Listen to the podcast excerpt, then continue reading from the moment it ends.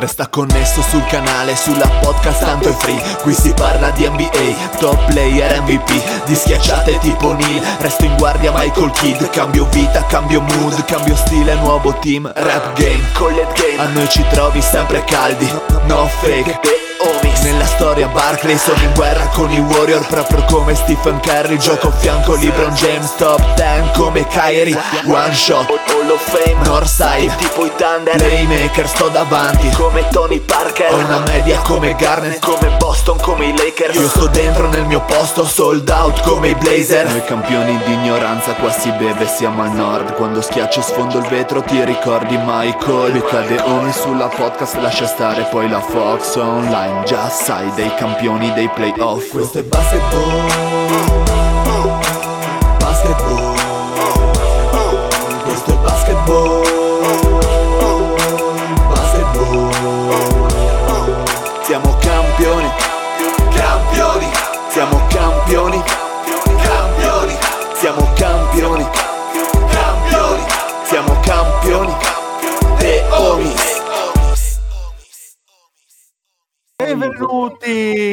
Benvenuti, a questa nuovissima live dei The Homies. State ascoltando e vedendo la bellezza del Dile, la sua voce calda e suadente. Con me è un gradito ritorno, ovvero lo zio. Finalmente era ora di risentirti, di rivederti. Ma boh, intanto, intanto, buonasera a tutti voi. Bene, Grandissimo, bene, Giulio, un saluto. Ci hai rotto i coglioni. Ciao Fede. Ciao Marione. Ciao, Fede, ciao, bello vederti. Bella rega, spero ancora piede libero, almeno io, ancora domani. Sì, Grazie, tutti quanti. Marione sicuramente a piede libero, visto che ha disattivato la cam in maniera sagace, bravo. Eh, perché sto facendo delle sex eh, cam a pagamento. Ok, eh, perfetto. Allora per quello. Eh, no, vediamo un attimino il nickname che si è messo il Pat. Ciao Pat, sempre molto scusate. Ciao. È molto, è molto simpatico, ecco. Bene ragazzi, questa puntata parleremo ovviamente di playoff nell'attesa di capire sostanzialmente i seed mancanti e abbiamo scoperto stasera insomma con la sconfitta di Washington e di Charlotte uno scontro tra la nona e l'ottavo ovvero Indiana Washington aspettative Pat velocemente oh. visto che comunque no in verità ora i playoff, no, i play-in a est stanno andando un po' come pensavo, nel senso mi aspettavo mm. Boston su Washington, mi aspettavo Charlotte su Indiana, a dire il vero. Mm. Mm, poi vabbè è tornato Brogdon comunque. Indiana è Però passata, ma mi aspetto... Levert e Turner fuori. Vabbè, capirai. Mi aspetto Washington su Indiana che se la vada a giocare contro fila. Ok, perfetto. Invece sui play-in che si giocheranno stasera a Ovest, Memphis Spurs, volete fare un rapido commento, una scommessa, Fede? Bah, io spero vada male per tutti e due, che vadano fuori entrambi, diventi un play-out incredibile. Boh, forse su singola partita, considerato Jaren Jackson, piacerebbe dire Memphis, chiaro che singola partita, se ha voglia di prepararla bene, Popovic mm. è bella rischiosa, è bella rischiosa. Forse proverei a dare l'ultima zampata agli Spurs, anche se tento la parte di Memphis. Ok, perfetto. E sullo scontro del settimo ottavo posto Lakers Golden State, zio, cosa ci racconti? Ma eh, tutti danno i Lakers come favoriti non solamente dello scontro ma anche di qualcosa in più mi piacerebbe che venissero bollati e bolliti e quindi mi piacerebbe immaginarmi questi Golden State andare direttamente al settimo seed. Domanda, Golden State eh, in ogni caso lo vedete plausibile ottavo seed contro Utah? O vi aspettate un colpo di coda della sconfitta tra Memphis e Spurs insomma Cosa vi aspettate? Cosa vi attendete per l'ottavo seed direttamente contro Utah? Pat? Eh, non è scontato che Golden State eh, se lo prenda al posto dei playoff. Mm. Secondo me i Memphis sono una bella squadra rocciosa, anche completa alla fin fine, magari non hanno l'individualità di Curry, però sui, sui ruoli secondo me sono meglio equipaggiati rispetto a Golden State. Per esempio sul ruolo di centro possiamo dire ehm, abbiamo poi dei comprimari comunque eh, Dylan Brooks, eh, Anderson abbastanza efficaci che insomma il loro sporco lavoro lo fanno. Magari non sono giocatori di nome però finora cioè, il record in stagione è stato quello pari pari bene o male a quello di, di, di, di Golden State. Hanno marciato abbastanza sullo stesso livello solo che a Golden State gli è voluta le prestazioni di Curry per arrivare a quel livello Memphis ci è arrivata di squadra tranquillamente e quindi è, è, pensabile che possa farsela anzi io l'ho messa io l'ho messa proprio come passaggio turno e andarsi a scontrare contro i Jazz al primo, al primo turno di playoff mm. siete tutti d'accordo con quello che ha detto il Pat Mario? Mm, io non pensi? tanto più okay. altro perché quindi avrò sicuramente torto perché si sa che sui pronostici cioè veramente due cose sono sicure che Lorenzo sbaglia e che il Pat la becca.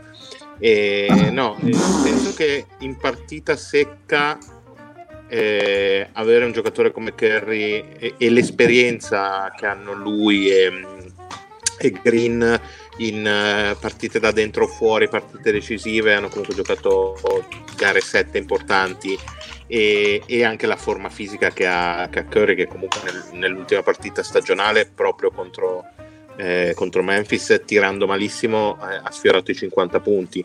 E io penso che in un, in un, um, in un incontro così partita secca eh, lo star power eh, comunque il giocatore singolo più dominante eh, possa fare la differenza. Ammesso e non concesso che eh, Golden State perda quei Lakers, bisogna un attimo capire eh, in che condizioni sta LeBron, perché quello fa tutta la differenza del mondo.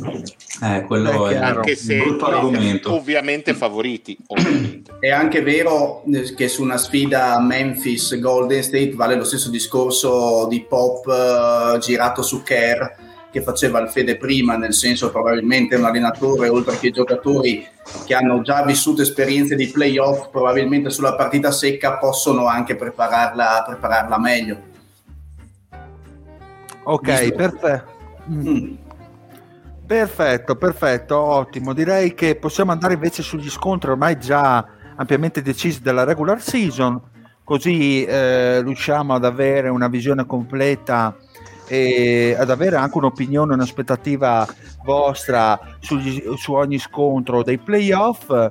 Intanto credo che Lorenzo come eminenza grigia ci abbia messo la tire list perché nessuno dei presenti eh, ne è in possesso. Bella Lorenzo, ma stiamo parlando di altro. Quindi io direi di partire con... Eh, Glielo puoi dire, dile. Ecco, ciao Lorenzo, puoi tirar via la tire list perché stiamo parlando di playoff. Intanto ciao. Perfetto. Ciao Lorenzo. E vergognati. Per che cosa? Cosa Perché sei arrivato tardi. Innanzitutto, eh, sono... innanzitutto mostraci la graziella con cui sei andato a fare il giro prima. Eh no, è parcheggiata sotto. No, no, è che sono arrivati i miei nonni giù da Spezia, devo stare un po' con loro. Eh, ok, perfetto, insomma... Va bene come, giusti- va bene come eh, giustificazione. Allora, visto che sei sono sempre una buona giustificazione. Io ti farei partire con lo scontro, stiamo parlando degli scontri ormai chiari e netti decisi dalla regular season, quindi ti farei fare un commento sulla serie Knicks Atlanta visto che mi entri così in gamba tesa. Però allora, ti... scusa, da quando sei entrato in ritorno fortissimo. Sì. Non so se anche gli altri. Sì, sì, c'è, sì, sì, facciamo un po' di ritorno, ragazzi. Io, io non sento niente. Io non sento niente. Aspettate, provo ad abbassare. Ma anche quando parlo io? Uh, un po' quando parlava il video. Sentite il ritorno adesso come va? È un po' so. Va, poca roba. Prova a parlare. Dile, prova a parlare. Pronto, pronto, pronto, siamo qua, ficcanteri, ficcantissimi. Io vi sento tutti, io vi sento tutti molto bene. Bene, bene, dai. Io allora vai con i X sparato. Ma un, una cosa al volo, scusa, allora. per rispondere all'Albe, scusate. No, eh, che dice che la mano Leggi del coach si vede... Eh. Lo metto, sì, sì, che, sì, sì. che la mano del coach si vede più su una serie piuttosto che su una partita secca. Dipende dalla partita secca, secondo me. Perché una partita secca di regular season in cui non hai tempo di prepararla è una cosa, una partita da dentro fuori secondo me è tutta un'altra. Secondo me è no, secondo me per, per come una partita, gara per 1. partita secca per partita secca intende una da dentro fuori, eh, comunque non Eh, se- eh, infatti, ok, però... Beh, ma da un certo punto di vista ha ragione, nel senso che la partita secca comunque al di là del piano tattico ha una serie di, di- di- di- di- di- causalità, di conseguenze che poi magari restano in quella partita, con una serie di playoff più lunga, quindi No, può- eh, che si senta di più va bene, però quando una partita da dentro fuori è quella il coach deve prepararla, comunque tra l'allenatore che non sa preparare le partite e uno che sa preparare la partita, una differenza si vede. Poi su sette partite si vede ancora di più, sono d'accordo, però comunque secondo me si, si vede in parte, soprattutto il piano difensivo su singola partita, soprattutto in gara 1, eh, un, un coach che sa preparare una buona difesa può spostare subito perché l'altro, ad esempio, magari non ha il tempo di aggiustare. Soprattutto giocatori, magari appunto il Jamorant di questo mondo, magari ti fai la difesa su di lui per una partita, poi non è un- una gara, una serie a 7 e quindi non ha il tempo di abituarsi, magari su singola partita lo freghi. O ti frega lui, dipende, se è il giocatore che va fuori di testa, che tira 60 punti. Quello può succedere sempre tiri, comunque, si, si sta fare. parlando di quello che è, è- possibile fare. Un coach più mediocre magari ci mette un po' di più a trovare delle contromisure. Oppure il giocatore che fa la singola partita fatta male, di- poi a gara 2 si sostanzialmente. Pat, dici, sostanzialmente dici, Pat, dici che è il talento dei giocatori singolo che può spostare su una partita secca.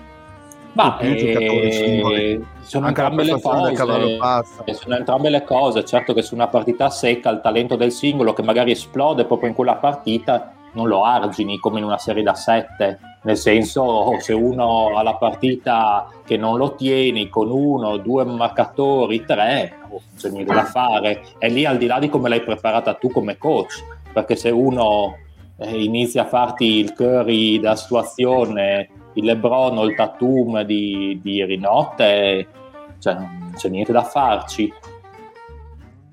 Sì, sì, no, beh, esatto, infatti assolutamente il risultato è più imprevedibile. Si vede, si può vedere secondo me di più la mano del coach rispetto a una singola gara di regular season, cioè entrano in gioco comunque delle dinamiche che sono da valutare in più rispetto a un... anche perché l'atteggiamento mentale dei giocatori è diverso, è dentro fuori, se perdi sei fuori, eh, eccetera, eccetera. Tra l'altro storicamente, ad esempio, le, le ultime partite di regular season, ad esempio eh, Denver che aveva una partita dentro fuori, mi pare contro Minnesota, a memoria 3-4 anni fa, che fecero all'ultima partita di regular season, fecero una partita dentro fuori, di fatto fu un Sì. play-in. Esatto. Quella fu una grande partita, allenata Mm. bene entrambi i lati, mi confermi zio che È l'anno, è l'anno punto di. Butler. L'anno di Butler. Eh, l'anno di io Butler. onestamente me la ricordo come una porcheria in cui nessuno difendeva. Se è la partita che ricordo, Denver-Minnesota. Onestamente. Io mi ricordo era come una partita maschia. No, era l'ultima di campionato ed è stata una partita comunque equilibrata. E... No, no, è andata anche a complementare, quello me lo ricordo, però mh, mi ricordo proprio all'epoca ne parlammo che eh, c'erano sembrati comunque che al di là di Butler veramente ci fossero 23 persone che non avevano la minima idea di come si difendesse sul campo Eh, appunto, appunto perché era una partita da dentro o fuori, Eh, fondamentalmente si giocavano l'accesso ai playoff Eh, e quindi en- entrambe eh, avevano, si, si, hanno, giocato. Si sono cagati addosso, dai. Si diciamo. sono cagati Ah, addosso. Esatto. Perfetto ragazzi, quindi Bene. Lorenzo si è messo a, me- a posto le sue problematiche col microfono, direi di sentirlo riguardo spero, la gara lo spero. Direi molto bene. Allora, eh, cosa pensi della partita contro Atlanta? Knicks la possono fare? No? Come la, come la vedi? Quanto, che risultato allora, dai? onest- onestamente, ai nastri di partenza, non per fare il democristiano, mi sembra molto 50-50, perché sono due squadre che si equivalgono in alcuni aspetti e in altri sono complementari. Mi spiego, sono due squadre con esperienza zero praticamente di playoff, perché Atlanta ha magari nel suo veterano Gallinari e New York forse Ty Gibson mm, ha giocato qualche serie di playoff un pochino Randall a New Orleans però non tanto quindi sono due squadre giovani tendenzialmente sotto questo aspetto um, ha due coach che comunque sono esperti perché Thibodeau e Macmillan sono abbastanza due volponi e sanno bazzicare, sanno eh, allenare in questi contesti. E perché sono complementari? Perché una è una squadra completamente votata alla difesa, mm, terza miglior difesa della stagione per defensive rating, eccetera, eccetera, sto parlando di New York, e l'altra è una squadra che ha un signor attacco, nono attacco per defensive rating e tutto. Quindi mh, mm, il discorso è questo, secondo me sarà una serie che si deciderà nella metacampo offensiva di New York e ovviamente in quella difensiva di Atlanta, perché dall'altro lato potrebbero annullarsi, cioè la grande difesa di New York e il grande attacco di Atlanta potrebbero trovare un punto di equilibrio. Se i Knicks secondo me attaccheranno meglio di come difende Atlanta, tra parentesi entrambi molto molto carenti sotto questo aspetto, New York potrebbe avere la meglio, così come il contrario, se Atlanta trova una, una soluzione, eh, riesce a mettere delle toppe magari a un Randall che contro gli Hawks in stagione ha avuto quasi 37 punti di media, eh, perché non ci hanno capito nulla. Onestamente, gli Hawks non hanno un, fisicamente un corpo da mandare contro Randall. Perché voi direste sì, John Collins. John Collins l'ha sofferto terribilmente. Nelle, nelle, tre partite. È molto meno fisico di Randall. Esatto, Collins, cioè, abbastanza soft di base, chili di meno comunque. Eh, esatto, un... cioè per quanto è, dall'altra è meno parte... denso, è meno denso. È meno prenso. Eh, esatto, ha, ha, meno forza, ha meno attrazione gravitazionale, ecco, diciamola così. Mm. E quindi si giocherà tutta lì, secondo me, il discorso. New York dovrà mm. essere brava a cercare di, ehm, di limitare quelle che sono mh, mm, le triple, le, le triple sia dagli angoli che dal centro da parte di Atlanta, perché comunque la difesa interna del pitturato è un qualcosa che non mi fa paura.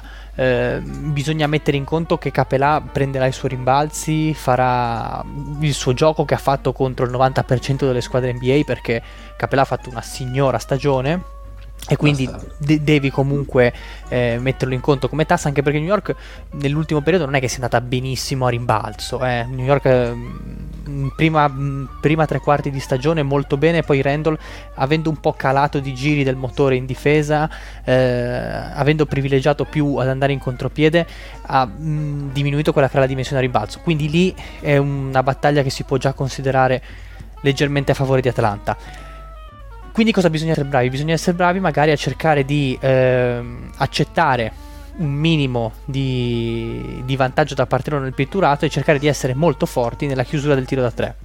Cercare di togliere linee di passaggio, fare i close out, eccetera, eccetera. New è stata bravissima in questa stagione a sia difendere il tiro da tre, ma anche a segnarlo nella loro metà campo offensiva. Quindi si giocherà lì. Mm, quanto si riusciranno a limitare le bocche da fuoco di Atlanta, quindi vari Hurter, Cam Reddish se ne voglia, ehm, RJ Hampton, eh, lo, lo, stesso Trey Young, eccetera. È tornato Cam Reddish, perdona tra l'altro, mi pare Cam Reddish... ancora messa... No, mi sembra di no. Non è capace che non gioca neanche. È ancora non, non lo so, onestamente non, non... Ah, te, lo, te, lo, dico perché eh, ci abbiamo guardato Dovrebbe... Non, no, no, non, non gioca. Non, gioca. Non, non, so se dire un problema di meno o no, perché vedendo il camera di, di questa stagione, forse è meglio che stia fuori. Comunque, il, oh, discorso, certo. di fondo è, il discorso di fondo è chi marca Trey Young. Trey Young probabilmente sarà una staffetta Barrett che comunque nell'arco della stagione ha saputo dimostrare di poter prendere difensivamente i giocatori più forti degli avversari e probabilmente Burlock eh, questa sarà un po', sarà un po il matchup, il matchup chiave. Il perché... Bullock. Prego? Sandra Bullock terrà Trey Young. Sandra, però, Sandra Bullock però in hotel e nel prepartita, però quando entri in campo forse l'altro Bullock. Facciamo, facciamo, questa simpatica staffetta, Beh, no? Guarda, basta Sandra Bullock dell'hotel. Che poi, poi Lorenzo, Lorenzo, quale giocatore ti fa più paura di Atlanta a parte Trey Young? Capellà, hai detto? C'è qualche quale... altro giocatore che, ti, che può sparigliare le carte in più? Eh... Sarebbe, bello, sarebbe bello vedere il De Andre Hunter di inizio stagione. Cioè... È quello, bravo, bravo, bravo. Sì. Se, se, ovviamente eh, ha saltato gli ultimi due mesi, due o tre mesi di, di regular season, ma se dovesse tornare il DeAndre Hunter di novembre-dicembre, secondo me Atlanta ha qualcosina in più perché è praticamente infermabile, un giocatore a tutto tondo. Se il giocatore è rientrato nelle ultime partite, sinceramente bon, è, è, poco preoccupante, poco, poco pericoloso. Eh, ma mi sa che non gioca neanche. Ah, benissimo. Quello Ah, quello diciamo, se non dovesse giocare Hunter, veramente forse potrei azzardare un 52-48 per New York.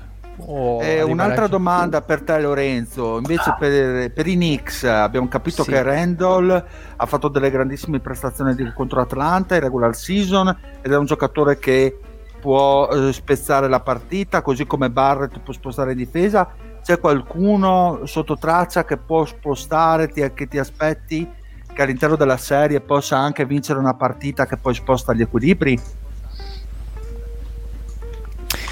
Allora, secondo me molto dipenderà da mh, mm, come decideranno di gestire la rotazione in play, cioè chi porterà la palla. Io mh, mm, se ne parlava anche con, con, altri tifosi di New York, non riusciamo a capire da quello che sta trapelando se Peyton sarà titolare o no in questa, in questa gara di playoff. Peyton ormai è una figura completamente avulsa dal mondo di New York, voi lo vedete anche eh, durante i time out, eh, quando è in panchina, sempre proprio isolato, mai partecipe alle feste, ai momenti di, di gioia, eccetera, eccetera, proprio un corpo estraneo. un conto è che ti puoi permettere 10-15 minuti di petto in regular season, ai playoff dove la solita retorica dell'ogni possesso che pesa eccetera eccetera, però comunque vale come concetto, ai playoff è già un po' difficile da sostenere, quindi alcuni dicono che potrebbe partire Burks, Alec Burks, perché Rose, e qui mi risponde alla tua domanda, Rose secondo me sarà un barometro molto importante che eh, farà girare la lancetta della serie da una parte e dall'altra perché se Rose gioca come nell'ultimo mese diventa un problema per Atlanta perché l'abbiamo anche visto noi in diretta contro i Clippers si accende la modalità non dico Rose 2011 però comunque Rose buono diventa, diventa molto difficile da gestire per gli altri quindi dicevo, Burks probabilmente in quintetto, Rose non partirà titolare perché la vera forza di questi, di questi Knicks è avere un Rose carico che esce dalla panca e ti gioca 20-25 minuti di buon livello. E vediamo Quickly. Quickly sarà molto interessante perché fino adesso ha dimostrato di non fregargliene nulla del, dell'ambiente in cui gioca, proprio a livello di pressione. Quickly ha dimostrato di non sentire pressione anche sui possessi decisivi, i tiri che pesavano, eccetera, eccetera. Vediamo se ai playoff, dove l'aria è più rarefatta, sentirà un po'. proverà un po' di vertigini. Non lo so, mm, vediamo. Bene, per eh, chiudere un attimino questa gara di playoff, c'è qualcuno che vede Atlanta vincente sicura tra di noi?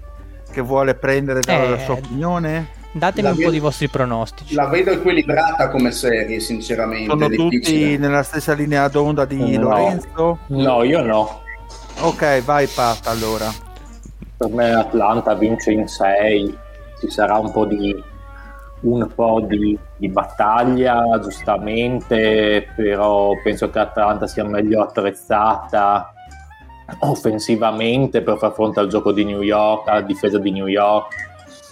Può fare tante cose Atlanta in attacco, alla fine non è solo Young, può avere il John Collins del caso, il Gallinari la parità buona, il Cappelà, eh, Bogdanovic, eh, ehm, c'è Tony Schnell che sta tirando molto molto bene.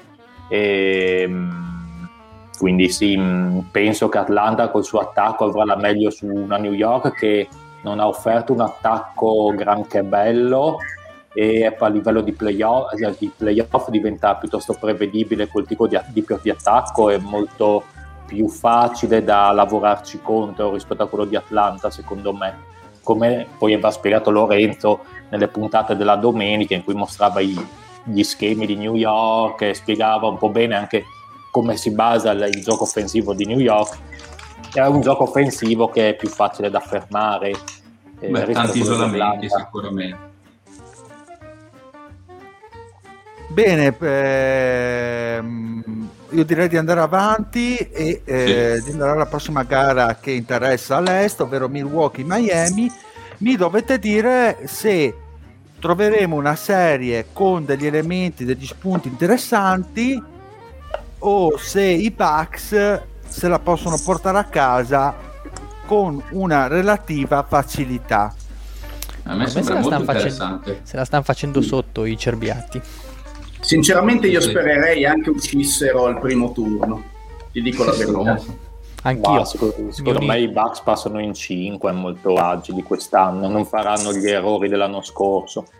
Si prepareranno co- meglio quindi- al gioco di Miami e, e questa volta ed è una Miami secondo me un po' meno pericolosa quest'anno e secondo me, almeno va a giudicare dal campionato di alti e bassi e secondo me quest'anno i, i Bucks non si fanno fregare così facilmente.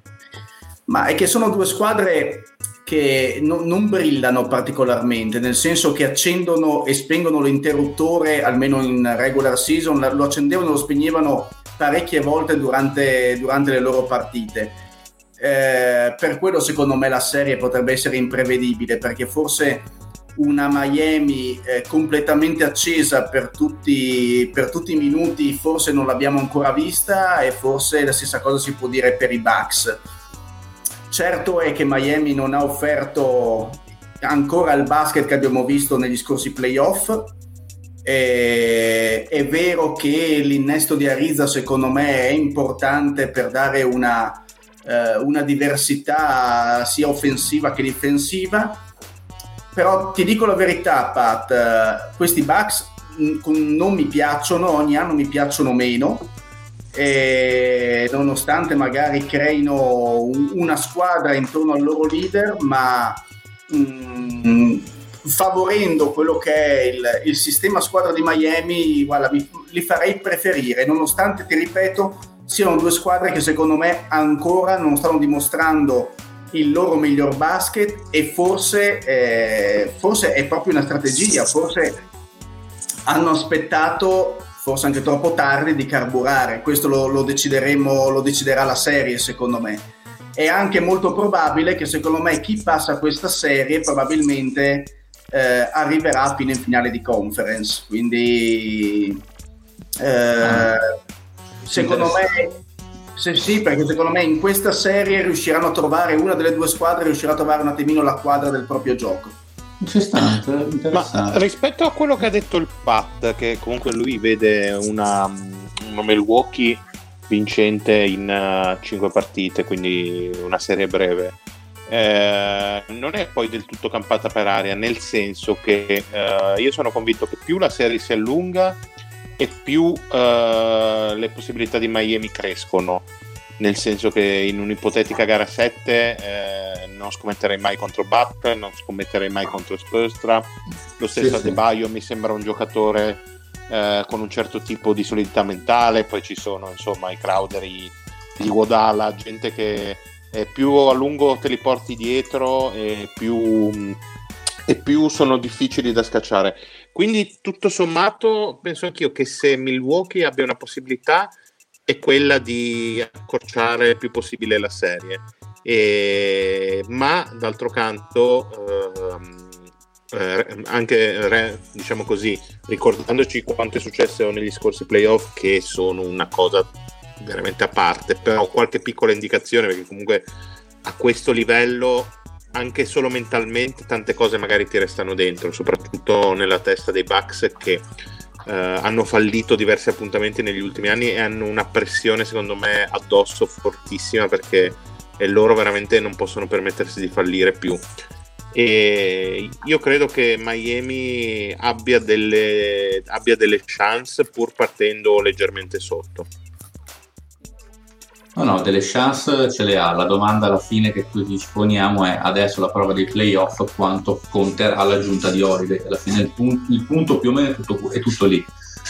E anche perché a me non è sembrato da questa stagione che Antetokounmpo abbia fatto dei grandi passi in più. scusa hai Mi detto sembra- Holiday intendevi Oladipo vero?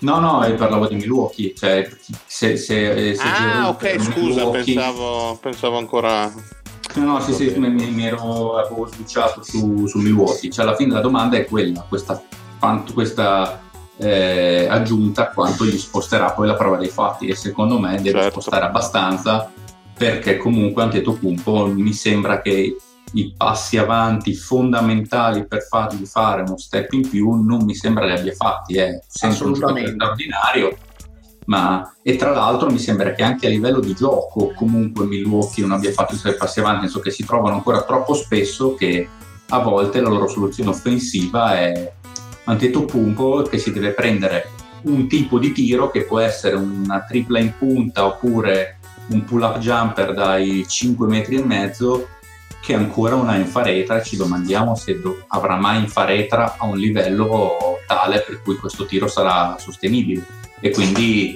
ovviamente devono dare di più in difesa, devono avere Giroud che eh, creerà dal palleggio in più in maniera da allargare le maglie della difesa avversaria e tra poco scopriremo. È interessante quello che dice lo zio che può essere che Milwaukee, che, che Miami soprattutto, se magari dovesse prendere fiducia, potrebbe diventare lo spauracchio come è stato per, per gli scorsi playoff. Stiamo, stiamo, a vedere, di sicuro l'assenza di Oladipo però è, un po' peserà perché era quello che poteva spostare un pochettino.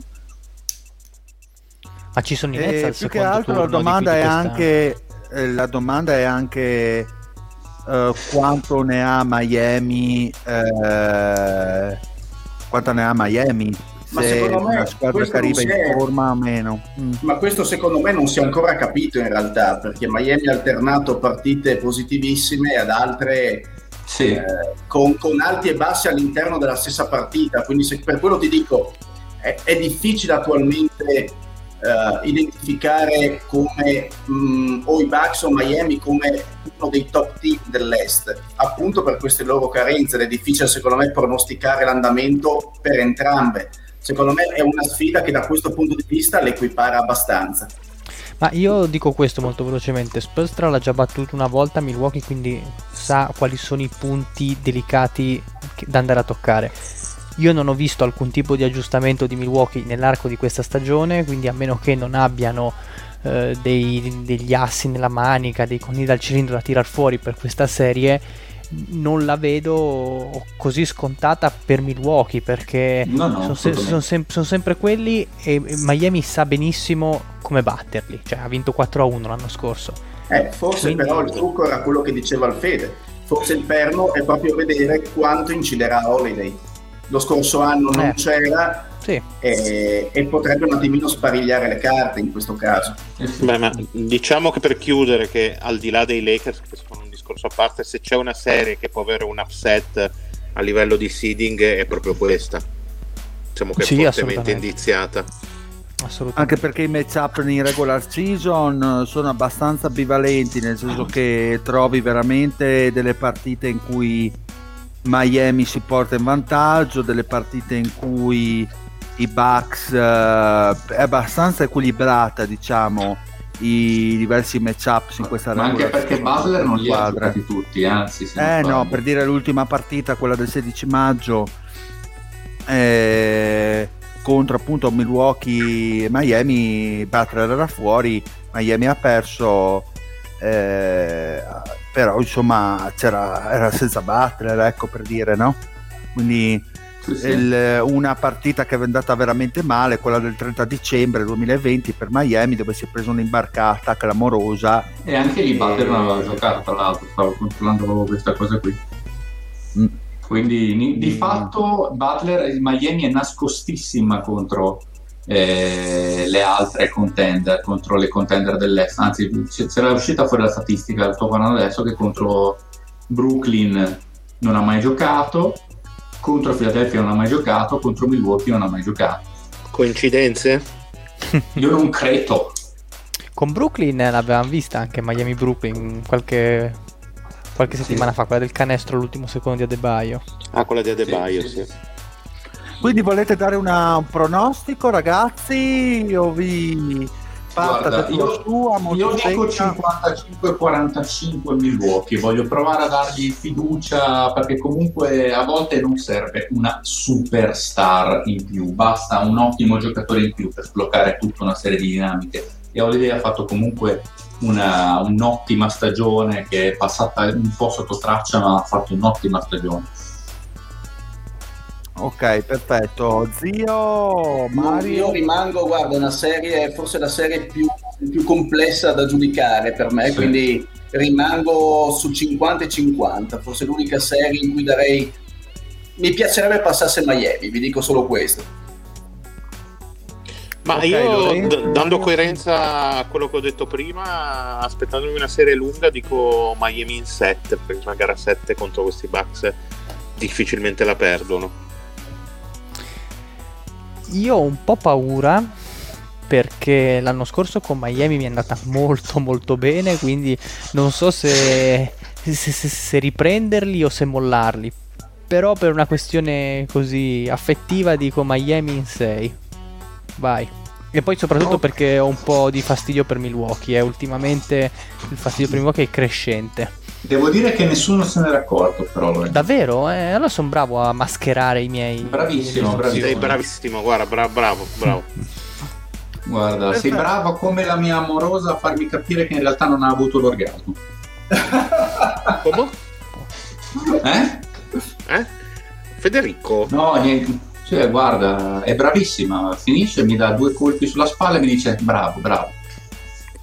E tra l'altro dopo 30 secondi lo fa, eh? 25. Bene ragazzi, andiamo con l'ultima sfida ai playoff uh, in conferenza dell'Est, uh, Nets Boston, aspettative anche qui, come la vedete, se la vedete molto più semplice della mh, mm, sfida Miami-Milwaukee, un po' più scritta.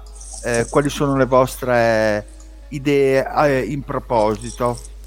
Pat? Beh. O Mario? Sì. Beh, dai, ris- rispetto all'infortunio di Brown, già secondo me Boston partiva uh, discretamente sfavorita. Eh, I Nets sembrano avere un po' troppe armi eh, a loro disposizione e Boston quest'anno ha avuto una quantità di problemi eh, vuoi per un roster forse assemblato nella maniera sbagliata loro probabilmente credevano di aver costruito una squadra più forte soprattutto vicino a canestro.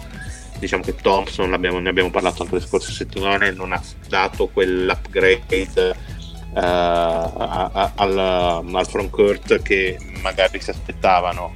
E par- dall'altra parte ci sono tre super superstar e per quanto non li abbiamo davvero mai visti giocare insieme se Butler si è nascosto contro le big loro per una, per una cosa e l'altra è tutta la stagione che si nascondono perché di fatto quante erano le partite di tutti e tre insieme? Otto mi pare, giusto? Una roba del genere. Poche, poche, poche. Stiamo parlando assolutamente del nulla dei Nets uh, al completo e, però mi, mi, sembra difficile che eh, Boston possa creare troppi problemi, troppi problemi a Brooklyn, ci possono essere forse un paio di partite come stanotte in cui Tatum fa veramente il dio sceso in terra e te la vince da solo, però oltre a quello mi sembra che senza Brown soprattutto sia molto limitabile l'attacco, l'attacco di Boston e la difesa eh, non credo possa reggere l'urto di un, uh, diciamo così, di un attacco con Arden, Durant e,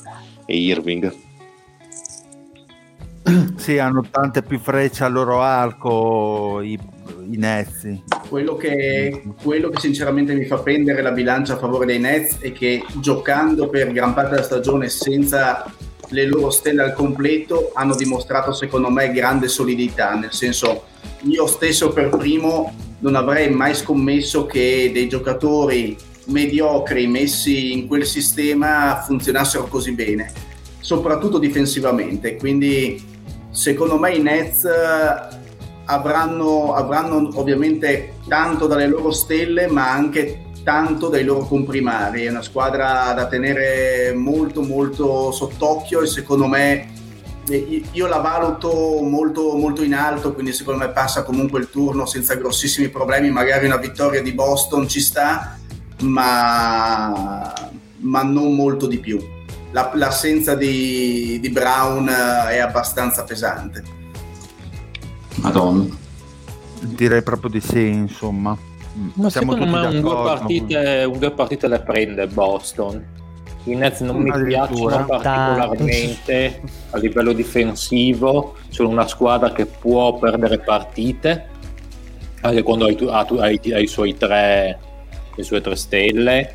è una squadra che può lasciare partite sul campo, magari di pochi punti, eh? magari sconfitte di uno o due punti e le altre magari le vince di 10-15, però secondo me con due partite, eh, magari soprattutto le prime, eh, in cui iniziano ad affrontarsi eh, prima, seconda, terza partita, secondo me Boston potrebbe magari rubarne un due, preparare bene la partita, tenere con fisicità la difesa e poi magari se Tatum la partita giusta o Kemba Walker anche o il comprimario di caso, secondo me possono arrivare a vincerne due, non, non vincono la serie, però secondo me non è, non è così scontato. Non, è, non, mi piacciono tantissimo i Nets come non li vedo contender fatti e finiti a est.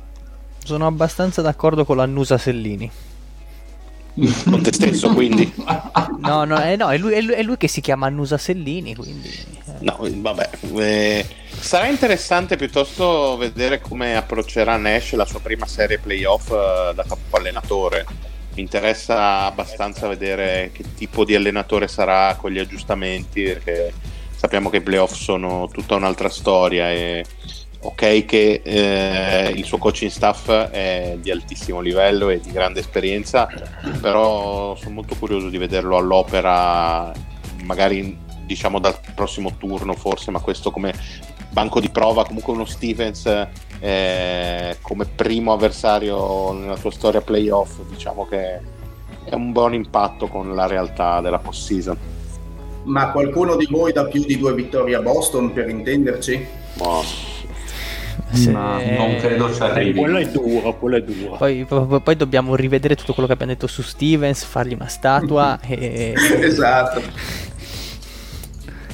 Eh no, non, è dura, non è dura. le balle. No, più, più, che altro chi fa canestro, cioè o Tatum ne fa 80 o cioè, arrivare a segnare per Boston è dura, dura, dura perché? Ma dura dura dura secondo me no perché la difesa dei Nets non è che abbia dimostrato granché nel senso può sempre esserci lo smart di turno il Fournier cosa che diventa improvvisamente caldo e inizia a piazzare canestre perché le marcature dei Nets sono quel che sono e anche a livello di fisicità lasciano molto a desiderare almeno hanno lasciato a desiderare in regular season magari saliranno Quindi... di livello perché comunque un paio di, difensivi, di mh, mm, specialisti difensivi possono averlo giocatori che sono lì solo per quello.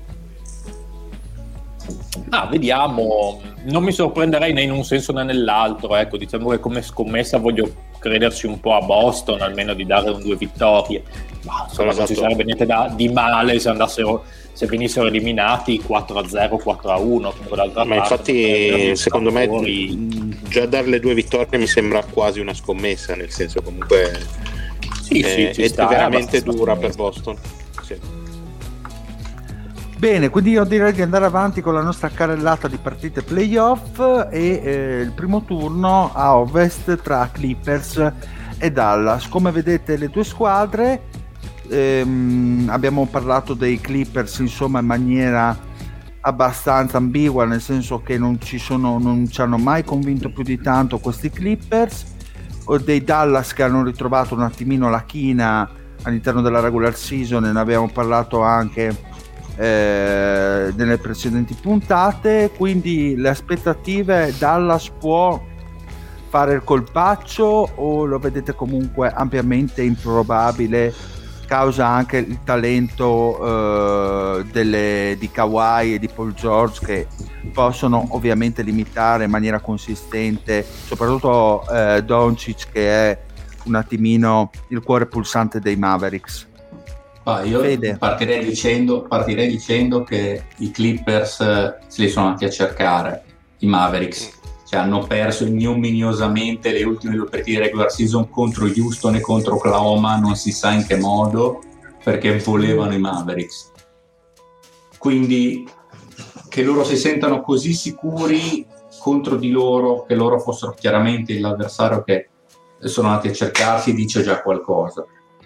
Comunque li avevano già battuti l'anno scorso quando già comunque iniziavano a vedersi degli scricchiolini all'interno della loro struttura, infatti poi dopo si sono liquefatti contro i Nuggets, però hanno battuto i Clippers alla fine senza enormi difficoltà. io credo che eh, Dallas sia, non sia ben costruita per opporre enorme re- resistenza ai Clippers come, come accoppiamento. Quindi a meno di... e tra l'altro la Dallas di quest'anno mi sembra meno organica rispetto a quella dell'anno scorso, mi sembra meno omogenea, non credo che mai trovato una quadra che invece l'anno scorso, almeno dal punto di vista offensivo, mi sembrava molto, molto, più, molto più unita. E quindi... oggettivamente è la squadra difensivamente più debole dell'otto, quindi sì, eh, sì, Dallas. Sì. Quindi... Oltre al fatto che Dallas è l'unica squadra che complessivamente è peggiorata offensivamente rispetto all'anno scorso. Cioè, in, una, in una NBA in cui l'anno scorso è la migliore, il miglior offensive rating di sempre, l'hanno fatto i Mavs, quest'anno invece tipo abbiamo avuto 4-5 squadre, non so quante, che hanno fatto registrare il miglior offensive rating di sempre su singola stagione, e loro invece sono tornati anche un pochettino indietro. Offensi- difensivamente non sono migliorati, quindi faccio, faccio un po' fatica a vederla come una serie difficoltosa per i Clippers, a meno di cose difficilmente prevedibili, tipo Doncic che fa 50, 15, 15 di media. Allora, vi do questo elemento, non so se vi può aiutare. I Clippers sono comunque una delle migliori squadre per quest'anno per realizzazione al tiro da tre, hanno ben sette giocatori che hanno tirato col 38% eh, in almeno 100 tentativi da oltre l'arco, però eh, due delle peggiori partite in performance di realizzazione del tiro da tre sono appunto avvenute contro i Mavs. Credete che la difesa dei Mavs può limitare questo elemento eh, prezioso dei Clippers o sostanzialmente stiamo parlando di niente, è stato un caso della regular season o che, che, che cosa ne pensate, Mario? Ma io sono stato, se vi ricordate, fin da, dalla pre-season molto molto dubbioso con i Mavs, perché secondo me erano una squadra che al di là di Doncic aveva veramente poco poco talento e continuo a pensare che le loro armi siano veramente risicate in una qualsiasi serie playoff contro eh, le grandi corazzate dell'Ovest Um, non, per quanto siano arrivati comunque in forma questi playoff perché hanno fatto una bella cavalcata negli ultimi mesi, hanno recuperato diverse posizioni, però la regular season è un conto. Io credo che su una serie, per quanto Carlisle sia un genio, per quanto Doncic sia uno dei futuri papabili MVP della Lega, io onestamente li vedo proprio andare a schiantarsi contro, contro i Clippers, a meno che... Un commento Mario, scusa, sul è vero che con Pandemic eh, non si può mai essere sicuri di niente, però noi cerchiamo di ragionare in ottica squadre sempre al completo. E onestamente non, non, riesco a capire in che modo, al di là di un suicidio clamoroso dei Clippers, che peraltro non sarebbe l'unico nell'ultimo lustro, ma forse anche nel, nella loro storia, e quindi boh, direi che possono solo perderla Eclipse secondo me una serie del genere comunque vorrei salutare, ah, il, vorrei salutare il mitico JP Musso l'anno scorso sì ho sculato forte con Miami grandissimo Ma quindi siete tutti d'accordo? Mi date dei risultati? Partiamo dal Fede. Quanto escono i, i Mavs? Bah, io direi un 1, 4, 4 a 2, un 4 a 2 ma senza grossi scossoni. Ok, si chiude gara 6. Zio, sì. cosa pensi tu? Gara 5, sono, gara 6? Sono d'accordo col Fede. Ok, perfetto. Io dico in 5 Lorenzo. Ah, secondo me loro vinceranno bene, quindi sweep o gentleman sweep, come dicono quelli bravi, quindi 4-1, 4-2. Si gaseranno, voleranno altissimo per poi prendere una grandissima bastonata al secondo turno. Adesso stavo guardando conto chi sarebbero andati, lo dico a prescindere. No, vanno contro la vincente di Utah. Eh, diciamo che hanno annullato. Non hanno annullato abbastanza facile. Comunque, voleranno alto, ma prima o poi la, la tramvata la prendono, magari in finale di conference. Cioè, lì dietro l'angolo. A me sta squadra non ha mai convinto. ma un po' come tutta la redazione, credo che i Clippers non abbiano incontrato le nostre simpatie quest'anno. Marione, tu cosa dici? 4-1, 4-0? Ma Come sarei per l'1,5, nel senso che sono un po' indeciso tra l'1 e le due vittorie mm. eh, da parte eh, di Dallas. Anch'io, però, anch'io. Clippers uh, nettamente favoriti.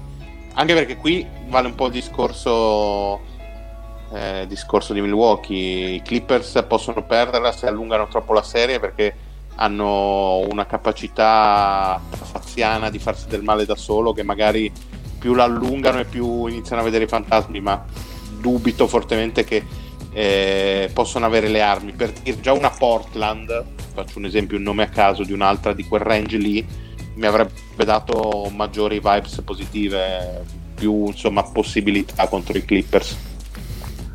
Perfetto, per ultimo Pat, cosa pensi di questa serie a livello di vittorie? Gara 5, gara 6, quando si conclude?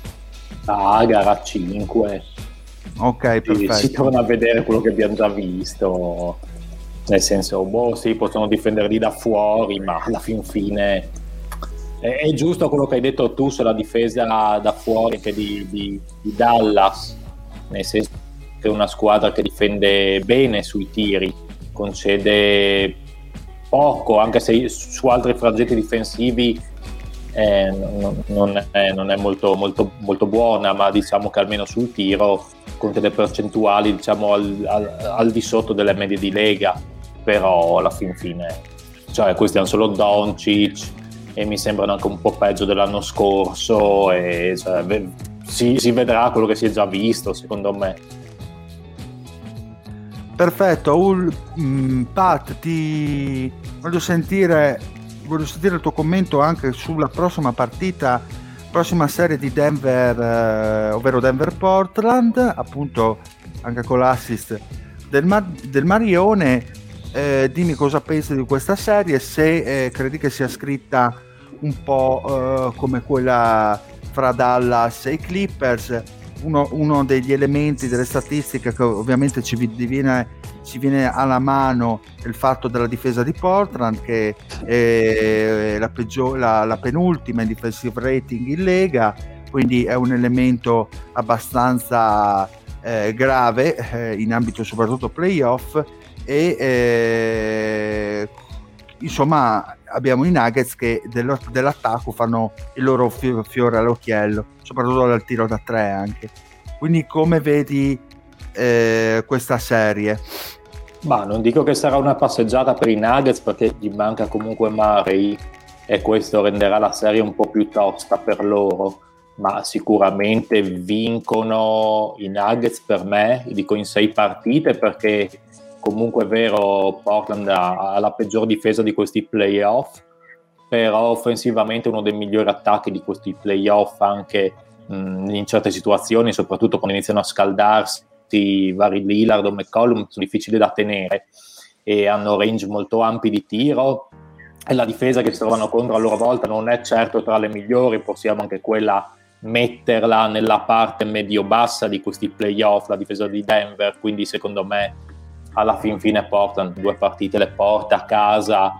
Eh, è, un, è, una sfida tra due, da, tra due begli attacchi e tra due brutte bruttine difese secondo me eh, Denver pur, ehm, pur mancando Murray è meglio attrezzata di, di Portland per portare a, quest- a casa questa serie ha un po' più talento in generale, basta solo Jokic ecco, per, per avere più talento.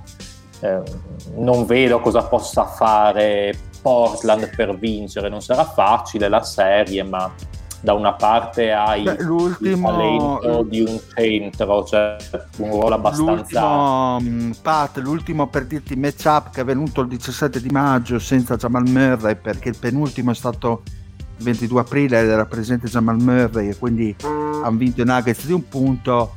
Eh, I Nuggets appunto il 17 di maggio hanno perso di 16 punti contro, contro Portland che la partita finita 182-116 a favore di partite di campionato nel senso in una serie io mi aspetto che sia molto più facile da mm-hmm. due guardie come Lillard e McCollum sì. che un centro come Jokic anche perché dall'altra parte le risposte di Portland sono Canter e Nurkic, ehm, ok.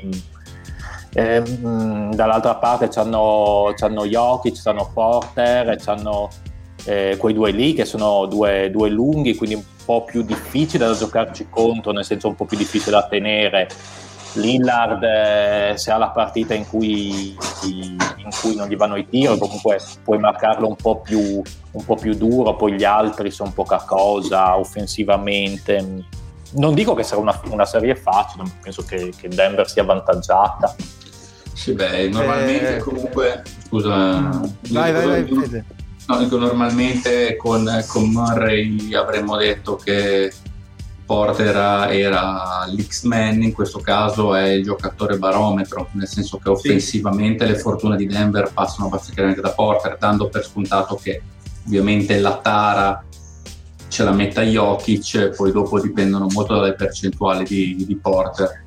Anche e... perché Porter è l'unico, sì. secondo me, nel suo ruolo per il quale Portland difficilmente ha un giocatore sì, da mettere in Non ha una risposta, sono d'accordo. Esatto.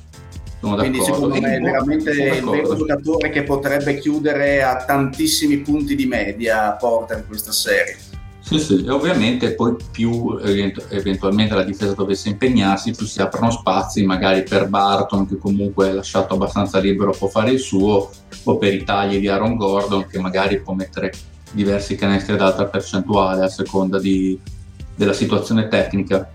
Sicuramente però Porter è chiamato a fare un lavoro da secondo violino, a, per, a volte per certi versi prima arma offensiva per quel che riguarda lo scoring puro di questa squadra, deve essere quello che permette agli altri giocatori, appunto Barton e Gordon, ma anche i Campazzo e Rivers, di avere spazio, deve essere lui quello che attira le difese.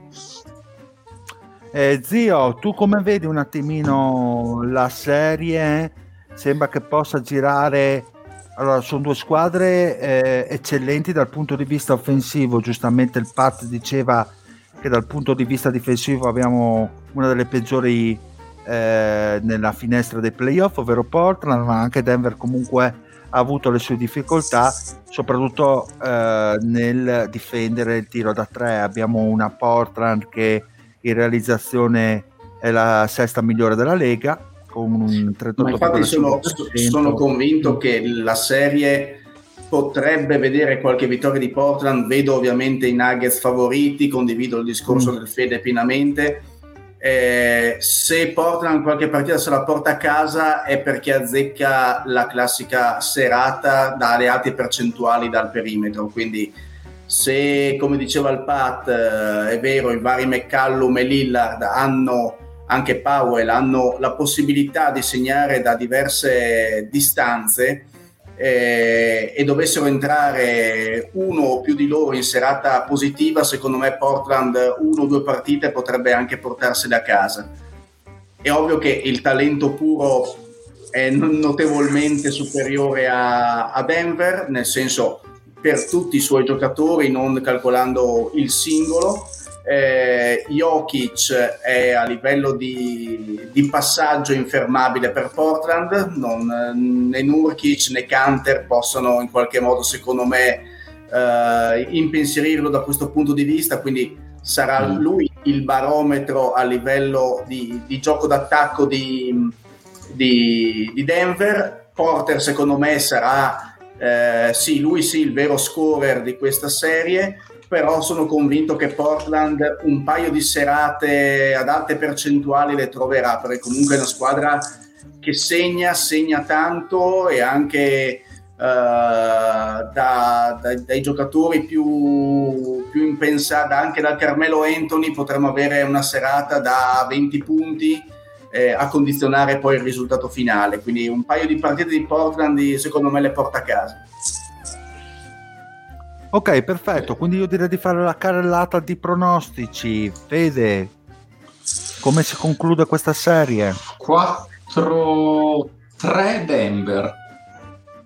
Perché secondo oh. me comunque Lillard è un fenomeno e credo che venderà a casa la perle. Voglio provare a dire 4-3. Boia. Ok, quindi finita gara 7, eh, zio. 4 a 2 e se Jokic eh, continua a smazzolare assist così, secondo me la passano con questo risultato.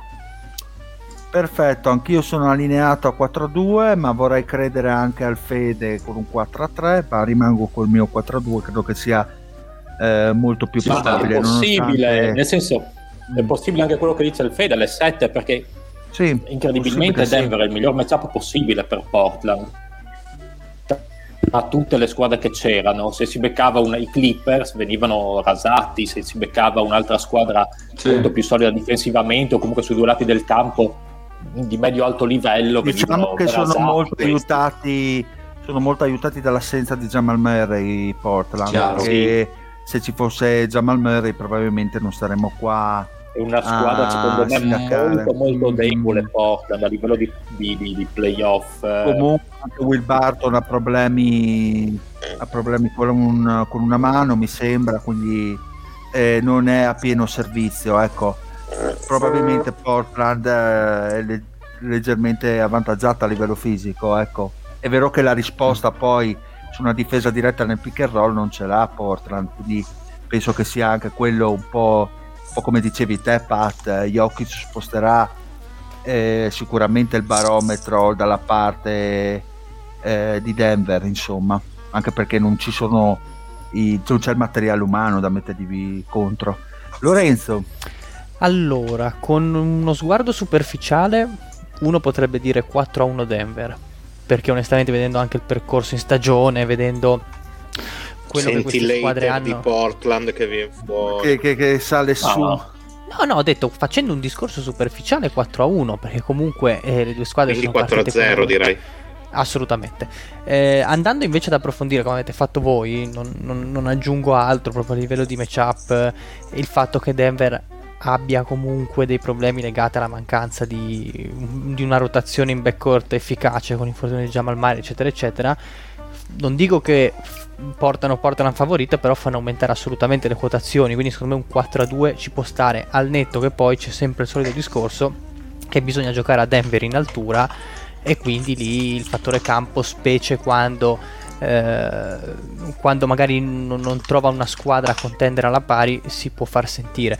Se non sbaglio, l'avevano giocata due o tre anni fa questa serie Denver-Portland. Era l'anno di Portland che andò in finale di, di conference, se non ricordo male. Però Mi comunque... Sì. Quella delle partite essere. clamorose di Robin Hood o due anni fa, due anni fa forse. Due o tre anni fa. Eh sì, ormai due, due anni così. Due. Mm.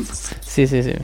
Comunque sì, vedrete, Lillard tirerà fuori qualche prestazione da UFO, si caricherà i suoi, Denver magari approccerà, che ne so, la partita, gara 3 sul 2-0 in maniera un po' più allegrota, quindi le vittorie Portland le può fare in questa serie.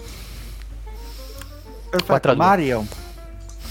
Allora, anch'io mi allineo al 4-2, però credo che ci saranno tante partite molto tirate anche perché eh, Lorenzo ricordava quella serie, ma in generale sono due squadre che hanno ten- la tendenza ad arrivare spesso punto a punto, soprattutto ai playoff, e a giocare tanti supplementari. In questi ultimi anni, no, non, onestamente, non mi viene in mente una partita di Denver che non sia finita supplementare come una di Portland. Cioè, nel senso, l'idea che mi sono fatto è, è quella. E penso quindi che saranno sì, magari sei partite, Denver superiore, ma molto, molto vicino allo scarto finale dei punti complessivi. Anche le serie di, Portland, di Denver dell'anno scorso contro i Lakers mi sembra che fossero tutte, non, dico, cioè, non ci siano stati degli sweep così clamorosi, sono state partite abbastanza, abbastanza tese, abbastanza giocate sulla linea. Però sono d'accordo. Perfetto, Pat l'ha già detto, dico... ok. Io anche io dico 6. Ok, ok, perfetto.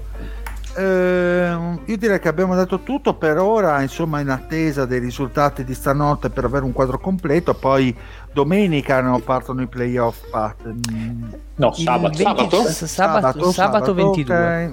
Perfetto. Quindi vi invitiamo entro, entro, sabato sera a compilare il nostro mitico bracket che trovate un po' dovunque sui nostri. Anche su Twitter l'hai spammato? Adesso Twitter, provvederò a farlo. Provvederò lo mettiamo a farlo. anche su Domani... Facebook così. facciamo un po' di Domani pubblicità che non mattina. fa male. Io aspetto Ok. di vedere, di sentire i risultati del PAT e poi mi muoverò di Copi. conseguenza. Se vuoi te li dico già. No. Bene. Ma scusa, te, te non, lo, non lo fai fare a Tiziano? No, no, quest'anno no, mi prendo le mie responsabilità da quasi quarantenne. E allora però E infatti ti hanno cacciato di casa, guarda un po', ti sei preso le tue responsabilità. Perché ne ho prese troppe di responsabilità. Ma quanto Sì, è un bello, po' meno. Eh beh, Dimmi. è una specie di Clark Kent di Ma cavallino. quante, quante nella Veramente merda bello. lo zio? È davvero Mamma bello. Tantissimo. Lo sarà di meno il mio avvocato, però. Bene ragazzi, bene, bene, molto bene, abbiamo fatto la nostra carrellata, quindi direi di andare avanti, di concludere eh, il tire, la tire list degli allenatori, così ci scaviamo Ah. anche questo, Sì, sì, sì. questa impellenza, questo impegno. Lorenzo, Bene o male intanto- delle squadre di livello abbiamo parlato, basta parlare giusto degli allenatori per completare la tire. Sì, dai. Esatto, sì, perché comunque bene o male abbiamo toccato eh, un po' tutti. eh, In che senso? questa- È una cosa... Io mi sono toccato, io mi sono Ah, ok, toccato. ok, non ok, so- ottimo. Tu ti sei toccato, Mario? Un po' Eh, approfittando toccato, della no? camera oscura, sicuramente ho... Io vorrei- Ma non ho capito, non ho capito questa, questa scelta stilistica per il Marione stasera. No, è per Eh. provare a non crashare come uno stronzo. Per adesso ha funzionato, nel senso che non sono mai crashato. Quindi Funziona, sì. è una scommessa vinta per adesso. Allora, signori, ehm, il computer me l'ha tutta sballata, quindi ho dovuto rifarla. Ditemi se, ci, se ho fatto degli errori. È tutto bellissimo, va bene così. Perfetto, mi piace, mi piace questa un- unione di intenti. Quindi andiamo. Che, bel, che bei nomi abbiamo: Rivers, Budenholzer, Tyron Lu, Snyder, Nash, Malone e Monty Williams. Quindi Partiamo da quelli che non abbiamo. Quelli di cui non abbiamo parlato come squadre, quindi Monty, Sì. Steve. No, Quindi partiamo dai Clippers. Partiamo dai Clippers. e- Molto bene. esatto. Ma sai che io, io sono il gestore, comando io, quindi Fai benissimo, io sono d'accordo con te. a me piace l'ordine della disciplina, quindi vado Mi piace dire, mi piace. esatto. Esatto, Tyron Lu la sua prestazione, perché andiamo anche più veloci così. Tyron Lu, eh, la sua prestazione, Clippers non ci hanno convinto, ne abbiamo parlato prima. Quindi, la, quanta colpa ha Tyron Lu per eh, la gestione di questi non sfavillanti Clippers e in che eh, tire lo mettete? Ma è che secondo me ha semplicemente continuato nel mood precedente, cioè non ha fatto né male né bene.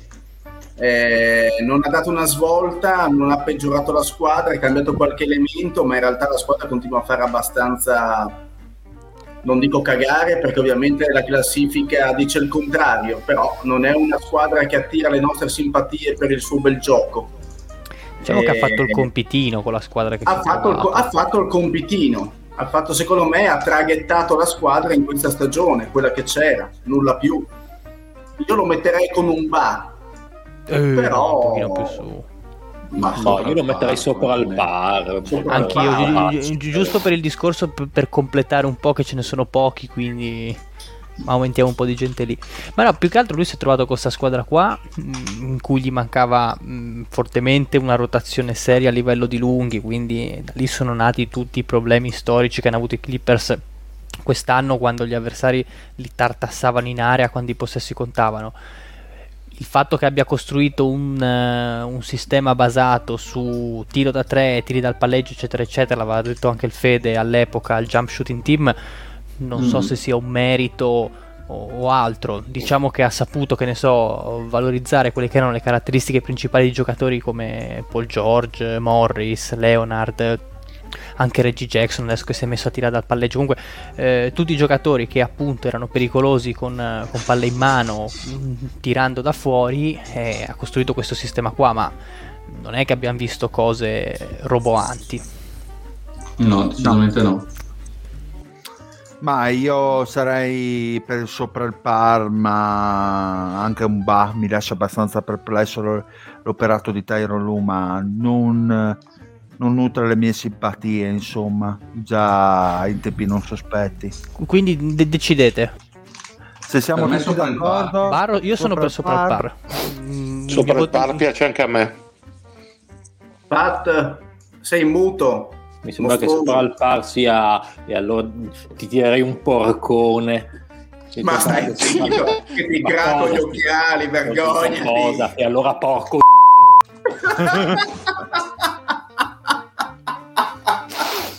Quanto mi mancava il podcast, cazzo.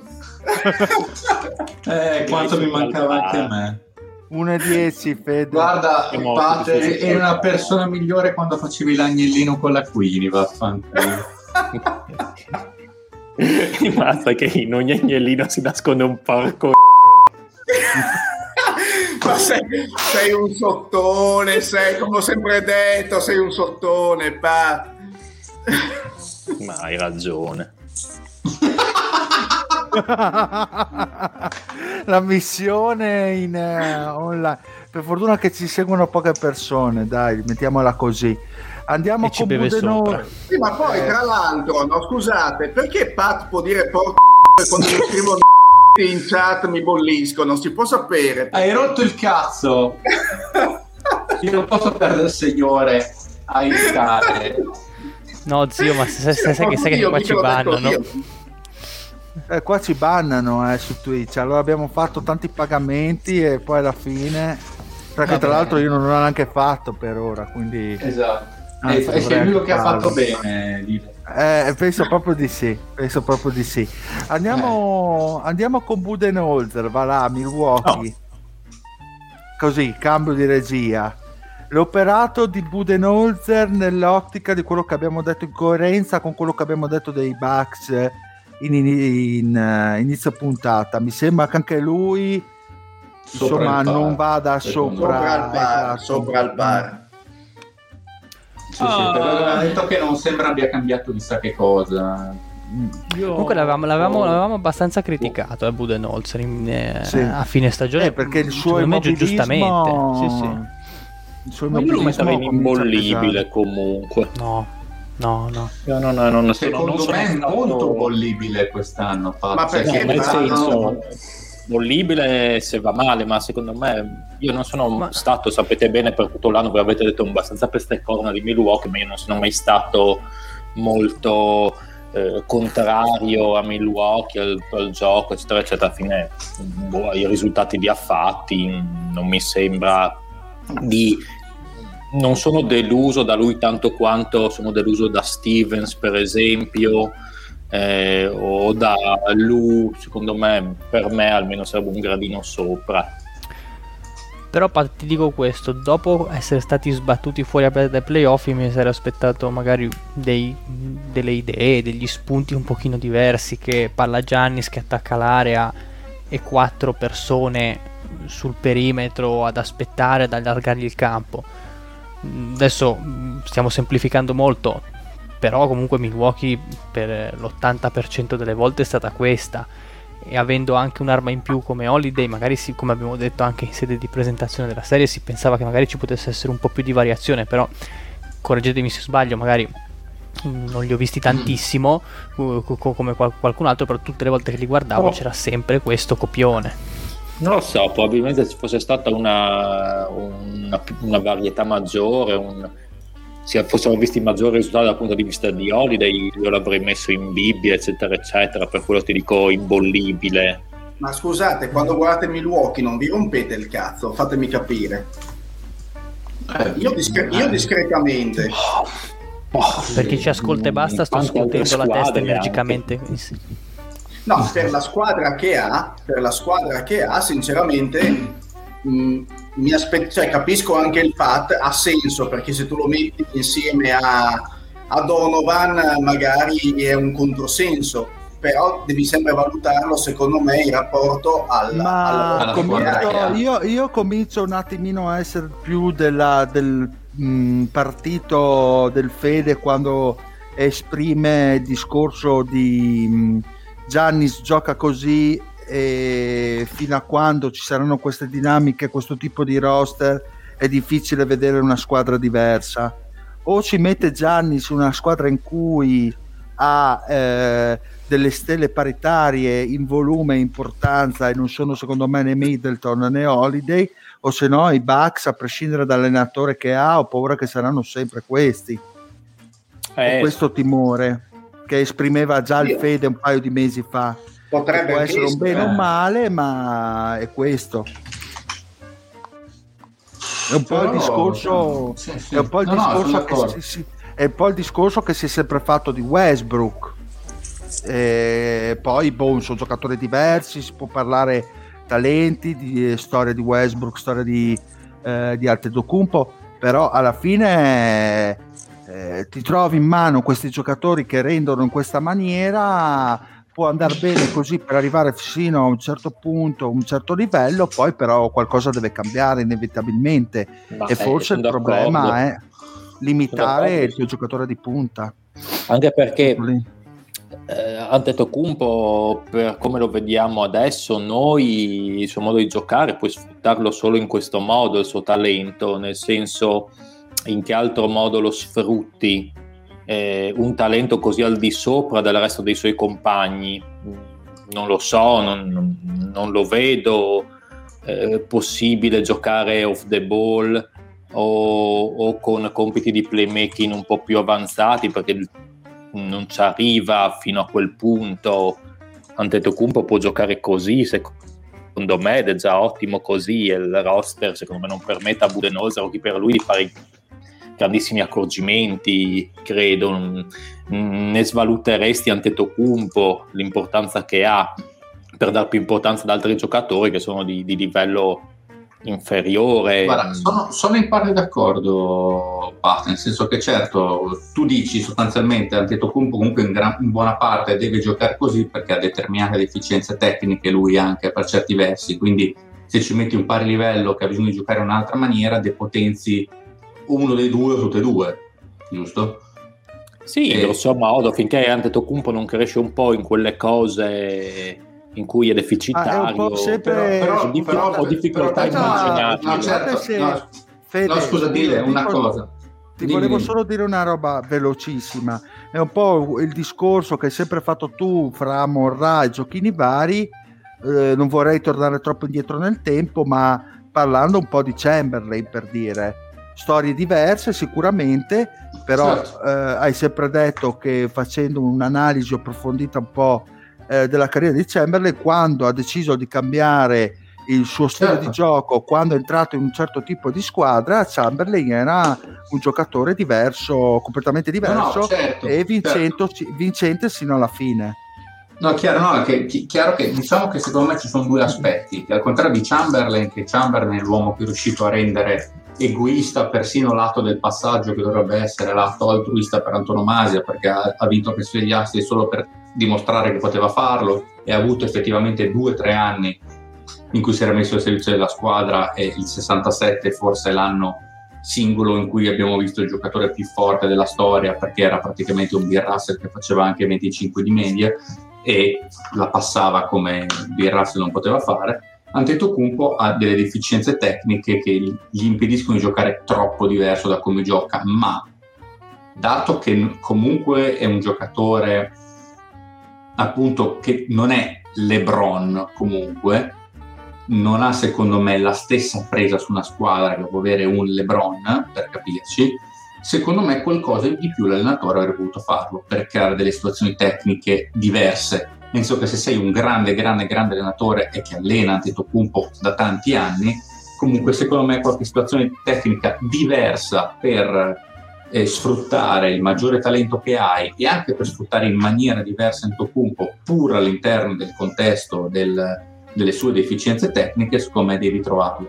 Cioè se giochi esattamente uguale a come giocavi l'anno scorso, con un holiday in più e dopo aver visto che fine hai fatto giocando in quella maniera, a me qualche dubbio viene. No, e soprattutto perché è giusto il discorso del Fede, ma se sai che le squadre e lo, gli scorsi playoff l'hanno dimostrato, sanno a certi livelli come fermare il tuo unico giocatore di altissimo esatto. livello, la tecnica è cercare di valorizzare tutti gli altri, cioè di rendere pericolosi e forse anche per certi versi vincenti i giocatori di contorno che hai intorno al tuo giocatore, diciamo, di maggior livello. Ma, ma per me non solo zio, mi permetto di dire, anche trovare delle situazioni più dinamiche, più quello che ti pare, per rendere più efficace anche lui, nel senso che almeno da quel che o si sono nascosti tutta la stagione, oppure io tutti questi benedetti possessi, soprattutto a giochi rotti in cui c'è Antetokounmpo che si prende un tiro che è chiaro che non, non è non efficace in ottica vincere il titolo, forse neanche in ottica vincere un secondo turno. A quel punto mi chiedo, cavolo, ma è, possibile che tra Middleton e e Geruolo e tutto quanto, non si riesce a creare un sistema di gioco, un qualche schema che, per, che permetta di utilizzare Antetokounmpo in maniera più intelligente, soprattutto contro le squadre di alto livello. Io ad ora non l'ho visto, magari è tutto l'anno che lo nascondono. Hanno provato a fare una difesa che switchasse, oltre hanno cambiato dei principi difensivi questo, questa stagione, quello sì, ma a parte che non è che abbia avuto chissà che, gigan- che frutti giganteschi, tant'è che sono andati a prendere anche PJ Tucker dal niente, per lui è il maestro della difesa eh, che cambia su tutto, non a caso. E non so, l'impressione è che abbiano messo del gran talento, cioè abbastanza talento in più, però stanno vedendo, boh, adesso vediamo come, la, come se la cavano questi. Non ho visto un incremento dal punto di vista di X and O's per sfruttarlo al massimo questo talento, che secondo me è tanto tra l'altro perché adesso secondo me il talento di Milwaukee è tanto, più poca roba. Per chiudere velocemente, sul, per agganciarmi sì, sul discorso che faceva il Fede, um, a, livello difensivo proprio, giustamente l'ho detto, hanno provato a switchare, poi però hanno visto che non andava, sono ritornati alla classica difesa che hanno sempre fatto, mm. che un anno e mezzo fa gli funzionava, cioè quella di cercare di inglobare la palla dentro l'area e di far stoppare tutto quello che gira Brook Lopez e anche quello mi fa pensare, comunque tu hai provato a, prova- a introdurre dei concetti difensivi nuovi, ma non sei riuscito a, so, a farli apprendere dalla squadra, i giocatori non li hanno recepiti, non hanno funzionato perché magari non erano giusti. Quindi anche lì quella mi sembra un, una sorta di, eh, di, voto in meno che va dato all'allenatore, anche perché sono ritornati a, alla base un anno e mezzo fa. Quindi giro veloce secco, così almeno vediamo dove piazzarlo, che mi sembra che ci sia un po' di parere discordante. Se posso dire io, così mi levo, dico sopra il par. Anch'io. Sì, non, non oltre sopra il par, ci sono gli elementi per dire bah. Quindi il Pat è l'unico che lo vedrebbe sopra. Ah, ma in realtà la stagione io su imbollibile avrei messo la mia fish onestamente non l'avrei visto così eh, così peregrina come ipotesi Va bene, dai, la maggioranza vince, purtroppo passiamo in democrazia. Sì, sono condivisibili tutte e due le, le, ipotesi, secondo me, sia sopra il parco imbollibile, la seconda. Va bene. Andiamo con uh, Malone allora. L'operato di Malone a Denver. No, Malone. Beh, perfetto. Zio, dai. Malone Beh, Malone, secondo me, eh, la, la, sua stagione, la stagione che doveva fare, l'ha fatta. Forse qualcuno si aspettava che dopo lo, gli scorsi playoff eh, facessero fuoco e fiamme, però è anche vero che la squadra è stata ritoccata in corso d'opera, Porter è mancato per un certo periodo, Murray per un altro periodo, hanno aggiunto Aaron Gordon che comunque è un innesto di, da, da titolare che va inserito in un gruppo, Walton ha giocato un po' sì, un po' no, Gary Harris che era leader ormai da anni se n'è andato, e quindi è una squadra che in qualche modo è stata ritoccata e che, eh, e che comunque rimane una squadra secondo me ovviamente di altissimo, di altissimo spessore e livello.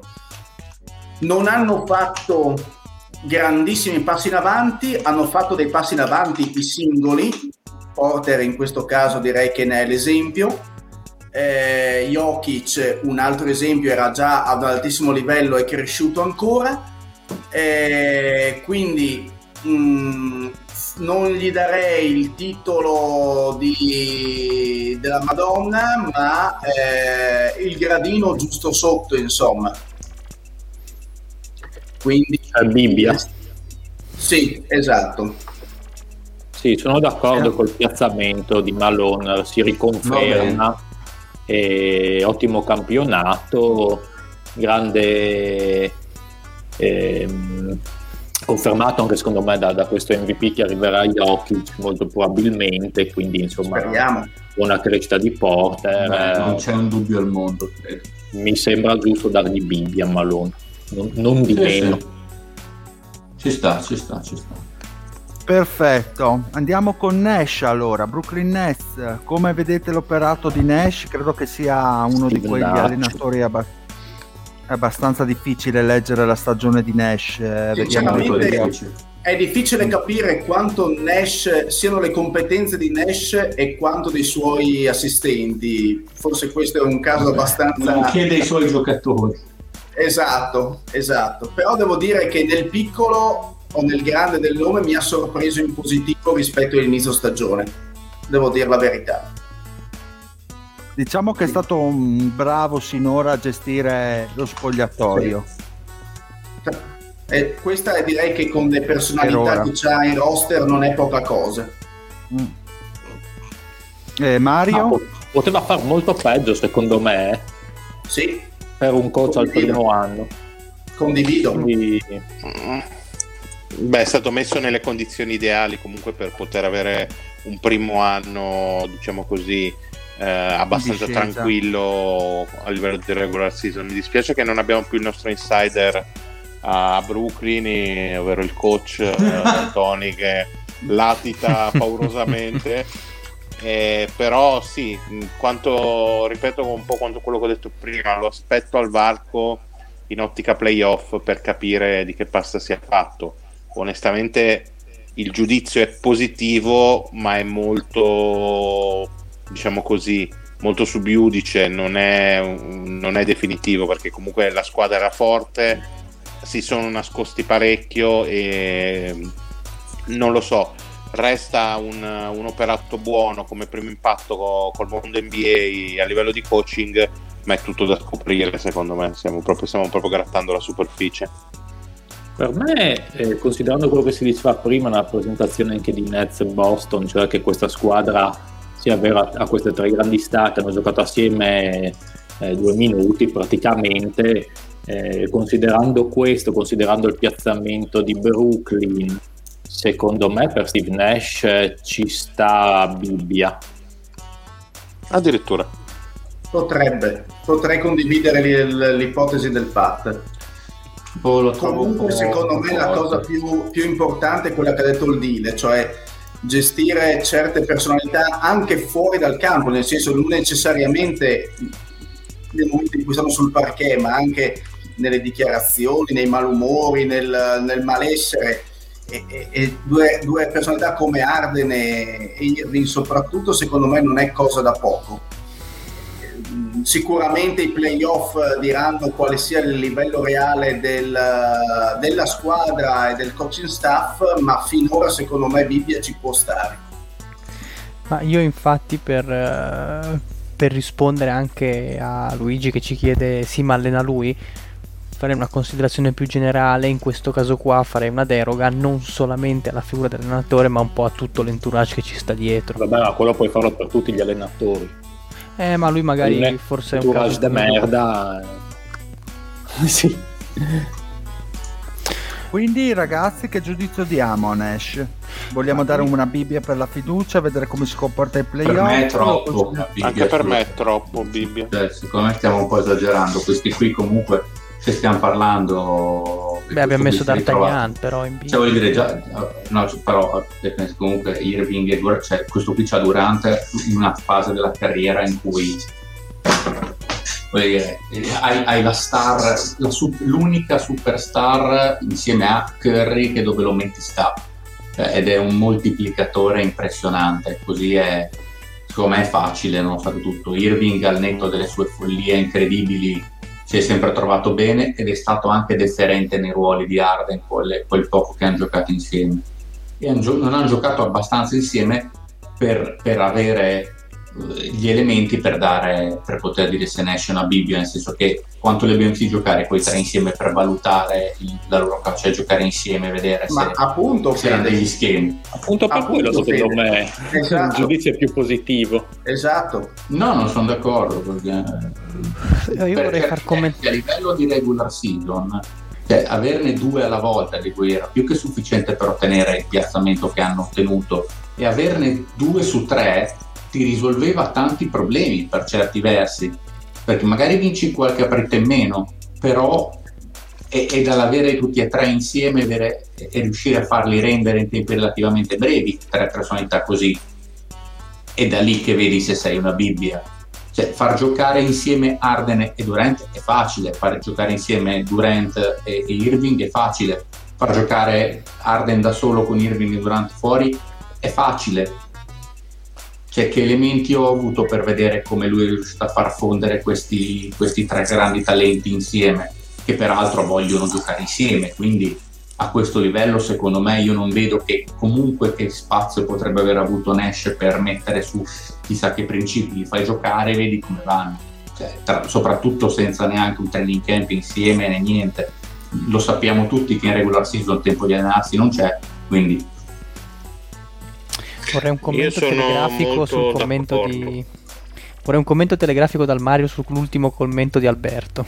Non è molto, è molto che... vero, è molto vero. Eh, però, quindi mi stai dicendo che vincerà due titoli quest'anno Nash. Aspetta, però le, le, leggiamolo per chi ci ascolta. Dicono che Nash è il grande maestro Pirlo della NBA, il Pirlo a cui facciamo i complimenti per la vittoria in Coppa Italia, fresca fresca, appena venuta. Cosa? Ha vinto la Juve?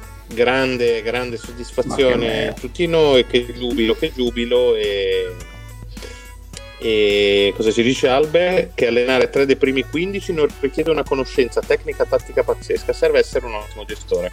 Che è un commento che Beh. mi trova tutto sommato sì, ma tra l'altro è quello che mi permetto di radi- cioè, scusa Mario, vai avanti. Scusa. Beh, non ho finito, vai dimmi pure. No, ecco, mi permetto di radicalizzare il concetto, serve essere un ottimo gestore, tra l'altro dopo un po', nel senso che quei Irving e Durant hanno firmato insieme perché volevano giocare insieme, tutti e due volevano Arden, soprattutto Durant, cioè averne tre che vogliono giocare insieme di base non serve neanche essere st'ottimo gestore, cosa che peraltro Nash credo sia, intendiamoci, però quei tre Ma... volevano giocare insieme, quindi... Cioè... Però l'essere un ottimo gestore eh, fa parte dell'essere allenatore, eh? cioè nel senso... Eh, ma non è così scontato però, perdonami zio, nel senso che qua abbiamo tantissimi esempi sotto gli occhi di persone, grandissimi allenatori che però a livello di gestione dei giocatori secondo me latitano parecchio.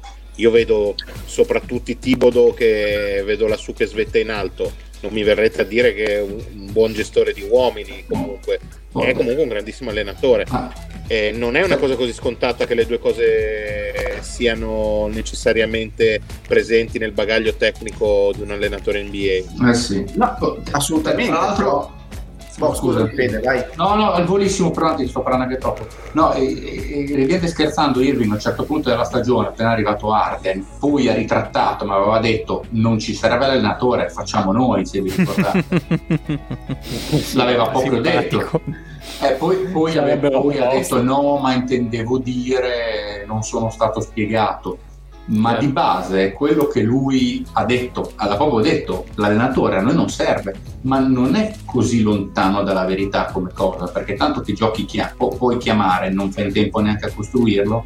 Cioè, se loro, come dice giustamente Albe nel suo, nel suo commento, se i giocatori di quella caratura comprano il sistema, soprattutto pre-training camp, pre-tutto, poi finché la barca va lasciala andare, si vede adesso il playoff, quando c'è gli aggiustamenti da fare, quando eh, comunque hai difese che provano a buttarti addosso tutto quello che hanno, che preparano le partite, adesso si vedrà sicuramente sia il gestore di eventuali malumori, nel, soprattutto tra Arden e Irving, secondo me eventualmente se uno dovesse prendere un tiro che l'altro di dover prendere lui, e le contromisure altre squadre di alto livello che ti mettono addosso. Io ho, ho, della fiducia anche in Nash, anche perché io lo trovo molto ben supportato a livello di, di aiuto allenatori, molto ben supportato. E, però chiaro che ad ora secondo me non ha dimostrato non per colpa sua ma perché gli ha messo chiave in mano una squadra della Madonna in mano in cui c'era poco da fare ma non credo abbia fatto chissà che tra l'altro perdone, c'è, c'è, c'è D'Antoni come aiuto allenatore che ha allenato Arden una vita e mezzo. Comunque Bene, mi, stanno, quindi- mi stanno arrivando dei messaggi dall'ambiente juventino che pretendono assolutamente scuse per il maestro, però non penso che la redazione voglia, voglia farle, quindi No, Sì, direi- andare avanti. Vabbè, ne abbiamo parlato bene. Che cazzo di scuse dobbiamo fare? Ma che vadano a fare festeggino sta coppa di merda, che vadano a fanculo i tuoi amici juventini. ma si fa per ridere. Eh, Quindi- quindi Monti, Monti, to- Andiamo. i- Vogliamo andare con Monty Williams? Vai, dile, preparati, tocca a te. Vabbè, Monty. Williams secondo me merita di stare accanto a Thibodeau, c'è poco da fare. Penso Stanno proprio sia- bene insieme. Beh, arancione e viola. per questa, per questa stagione credo che sia oggettiva. No, ma perché dire, la crescita, sì, non- veramente non c'è niente da dire. La crescita della squadra è vero, aiutato tantissimo da Chris Paul, che comunque è stato allenato da Monty Williams eh, per un bel periodo, quindi diciamo che è stata una coppiata vincente. Però il lavoro che ha fatto Monty Williams dalla precedente stagione eh, si è dimostrato pienamente in questa. Quindi ciò che è stato seminato è stato ampiamente raccolto, la crescita di Bridge, la, cre- la crescita di Ayton e aver creato comunque un gruppo coeso e profondo, mh, soprattutto del lato panchina, credo che meriti senza dubbio il- l'epiteto del, del Fede, insomma. Non so se qualcuno Penso che ci vede- siano pochi dubbi al riguardo. Dile, ma, ma- ma è straordinario, No. sei stato molto più conciso di quando le cose andavano male, cioè mi hai lasciato senza Bene, parole. bene, bene così, bene così, dile. Perché anche lui senza parole, per quello. Bravo, Sì, sì, sì. esatto. Mettiamolo alla- in cima alla tier list, siamo a postissimo. Io l'avrei messo Avanti. in Bibbia a dire il vero. Ecco, sapete, Eh. col bastian contrario, numero uno. Perché, come si è detto per Steve Nash, il discorso deve valere anche per Monty Williams, nel senso che bello, bravo, però questo era il campionato, vediamolo adesso ai playoff. Eh no, Pat, però questo qua è una tier list sulla regular season. Eh vabbè, ma Allora ti discorso direbbe fatto che su Steve Nash, quindi abbiamo visto al campionato, vediamo i playoff, che discorso è? Però- Ma no, no, non no, no, non l'abbiamo fatto, non l'abbiamo fatto su però, nessuno. però non l'abbiamo fatto su nessuno. onestamente Pat eh, non puoi paragonarmi il roster dei, dei Suns con quello di- dei, dei Nets cioè Io il, livello, in il Bibbia, livello dei Nets è ampiamente più alto Secondo me ancora presto per metterlo proprio al, al top del top eh, perché è andato bene sì questa stagione. Mm, secondo me c'è da dimostrare per arrivare al livello, livello più alto ehm, che già Beh, Bibbia non ha un livello però, basso insomma. No, però su singola stagione. io esatto, diciamo che non è una eh, classifica il- assoluta, nel senso non è che deve dimostrare su più stagioni, perché altrimenti i Popovic, i Ma- questa gente qua non li per me schiaveresti sì. mai da lassù. no, Ma, no, abbiamo sì, sempre deve parlato su dimostrare. singola stagione. Qui, qui no, vabbè, sì. beh, ma Altrimenti- sei Vabbè, sì. devi sempre vedere. Ma, vabbè, ma un io- metro di per me comunque, comunque, nel senso per arrivare proprio al top del top ci vuole una stagione più sta- un- almeno due stagioni in cui si è dimostrato insomma di essere veramente al top top non una stagione eh, singola in cui si è fatto bene bene bene eh, però eh, è quella ecco mh, giusto questo sec- secondo me tipo, poi oh, se volete metterlo in top va bene non è che Boh, secondo me ha fatto un salto in avanti Ah, veramente importante. respinta, c'era- comunque. C'erano molti Sì, più elementi. Comunque c'era Ayton, c'era Booker, più che c'era. altro ha c'era saputo, mh, ha saputo gestire molto bene il roster che aveva fra le mani e il Chris Paul eh, ormai è ampiamente 35enne, nel senso che il pace è molto rallentato. Già Monty Williams comunque è un allenatore che eh, non eh, giocava, non faceva giocare le sue squadre con pace elevati, ma qua secondo me ha aggiustato molto eh, il ritmo di gioco per cercare di trovare la quadra tra i ritmi di Chris Paul e quelli dei, dei giovani. E onestamente il, il dubbio che può venire è quando i Suns avranno quel qualcosa in più da dimostrare de- per eh, essere una vera e propria contender. Adesso come adesso è un roster comunque in crescita e che ha eh, tra i suoi migliori giocatori un Chris Paul eh, avanti con gli anni. quindi il lavoro che ha fatto secondo me se mettiamo Thibodeau col lavoro che ha fatto ai Knicks anche capisco il discorso che fa il Patrick Thibodeau comunque ha avuto anche degli alti un po' forse più alti di Monty Williams però c'è da dire che i Suns non sono secondo me paragonabili ai Nets per talento no ma hai fatto col discorso che secondo me anche Thibodeau non dovrebbe stare lì Mm, ok, Cioè, era un discorso di anche- coerenza. Allora to- questo. togliamo il tire, facciamo prima. Bene, io direi di andare con Rivers, eh, Philadelphia 76er. Penso che il lavoro fatto da Rivers eh, sia più che buono, onestamente. Voi cosa ne Sì, pensate? sì. Ha fatto, ha fatto un, ottimo, un ottimo anno, sicuramente supportato bene anche lui dal dal- dai- dagli assistant coach, quello sicuramente, visto che comunque le X e Nos che avevano a lui ce le mettevano gli altri, non abbiamo detto, però sono sicuro che abbia fatto un ottimo lavoro, lui sì, verificabile di gestione. Ha Gestione, trovato una sì. quadra. Ha Sì, sì, cioè- trovato una quadra. Sì, sono sicuro che comunque esatto il, il- rapporto tra lui tra, tra Embiid e Simmons eh, sicuramente il, focus eh, mai visto prima che ha avuto Embiid quest'anno sarà in parte dovuto anche a lui. Comunque soprattutto nei primi anni avere un, un- un allenatore come lui serve tanto e, e si è visto a Filadelfia Guarda, l'aspetto, l'aspetto negativo è che dovendo ha scel- anzi l'aspetto positivo è che ovviamente ha scelto tra i due chi deve essere il vero leader. L'aspetto Sì, sì. negativo è che quando manca il leader la squadra ne risente parecchio, ma è normale che sia così rispetto all'assenza magari di Simmons che può essere meglio assorbita. Eh, però to- il fatto di trovare, di trovare finalmente una quadra dopo anni di, di lotte intestine, indecisioni, secondo me è un grande merito. Eh, allora, non so se il porco che allenatore potrebbe essere il taglier giusto, perché comunque avere Embiid è, è tanta roba. Eh, un centro così nessuno ce l'ha, eh, fisicamente intendo, perché non è uno Jokic, ma eh, nemmeno Jokic è Embiid fisicamente. Eh, forse più Bibbia perché il, il materiale umano comunque c'era, ha avuto il merito di dargli un senso, quello sì.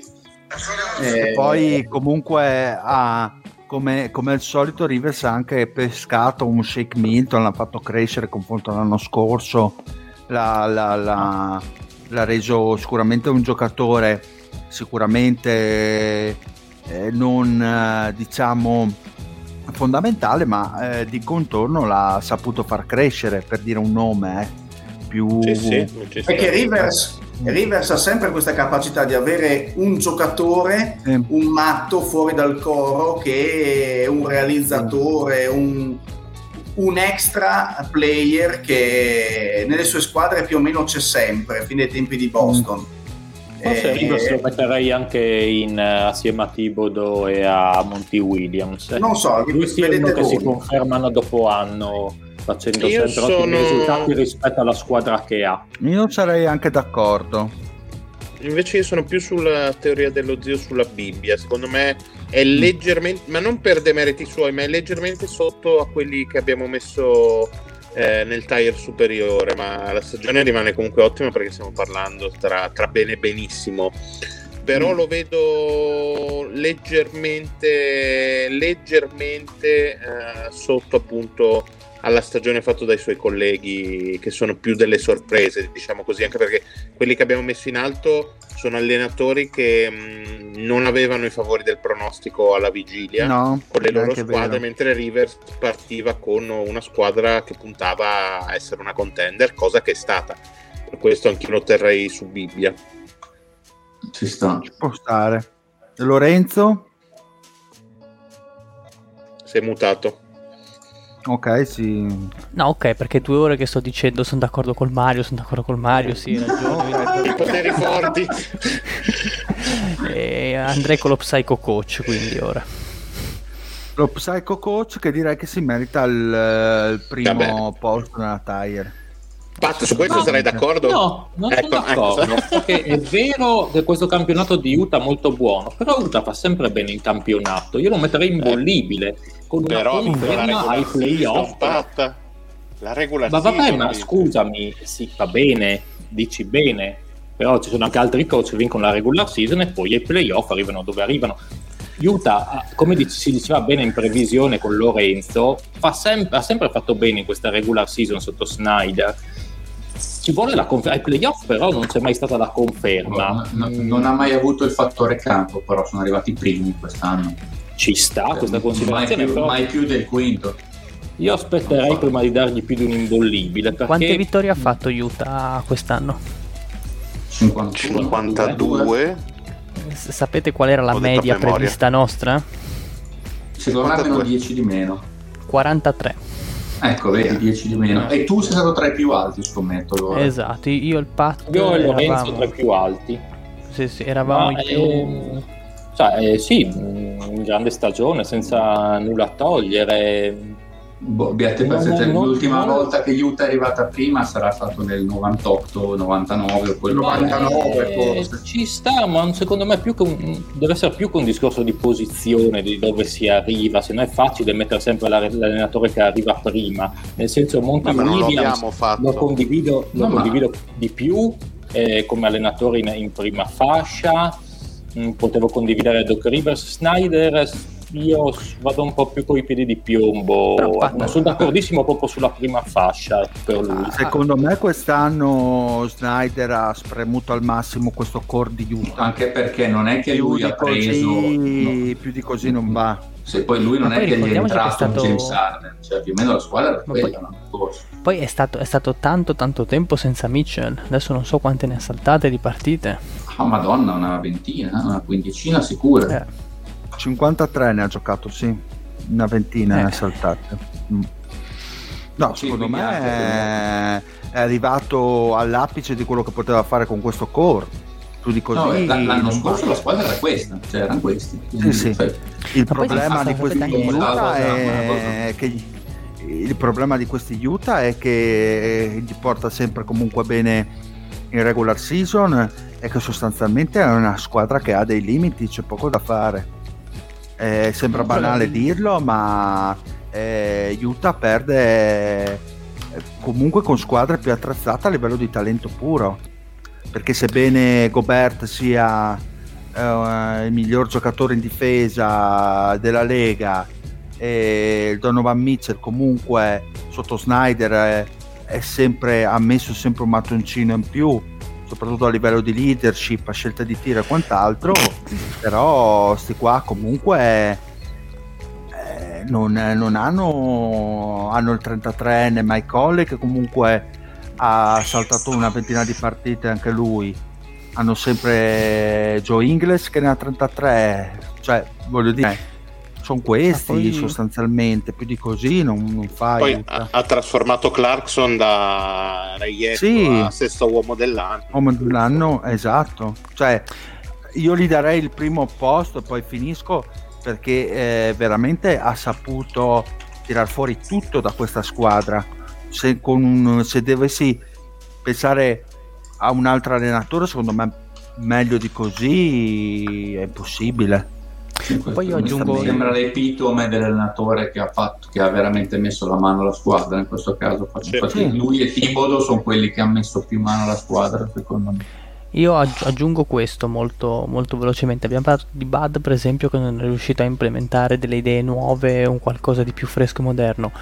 Io non mi ricordo di aver mai visto Utah tirare da tre come quest'anno. Cioè, quindi anche lì li ha completamente rivoluzionati secondo me li ha fatto, fatto correre anche di più, ha aumentato un attimo il ritmo e ha creato questo sistema in cui hanno tartassato a partire da Bogdanovic, Clarkson, Mitchell. Eh, in realtà tre anni fa avevano nella stagione 2018-2019 avevano un pace leggermente più alto.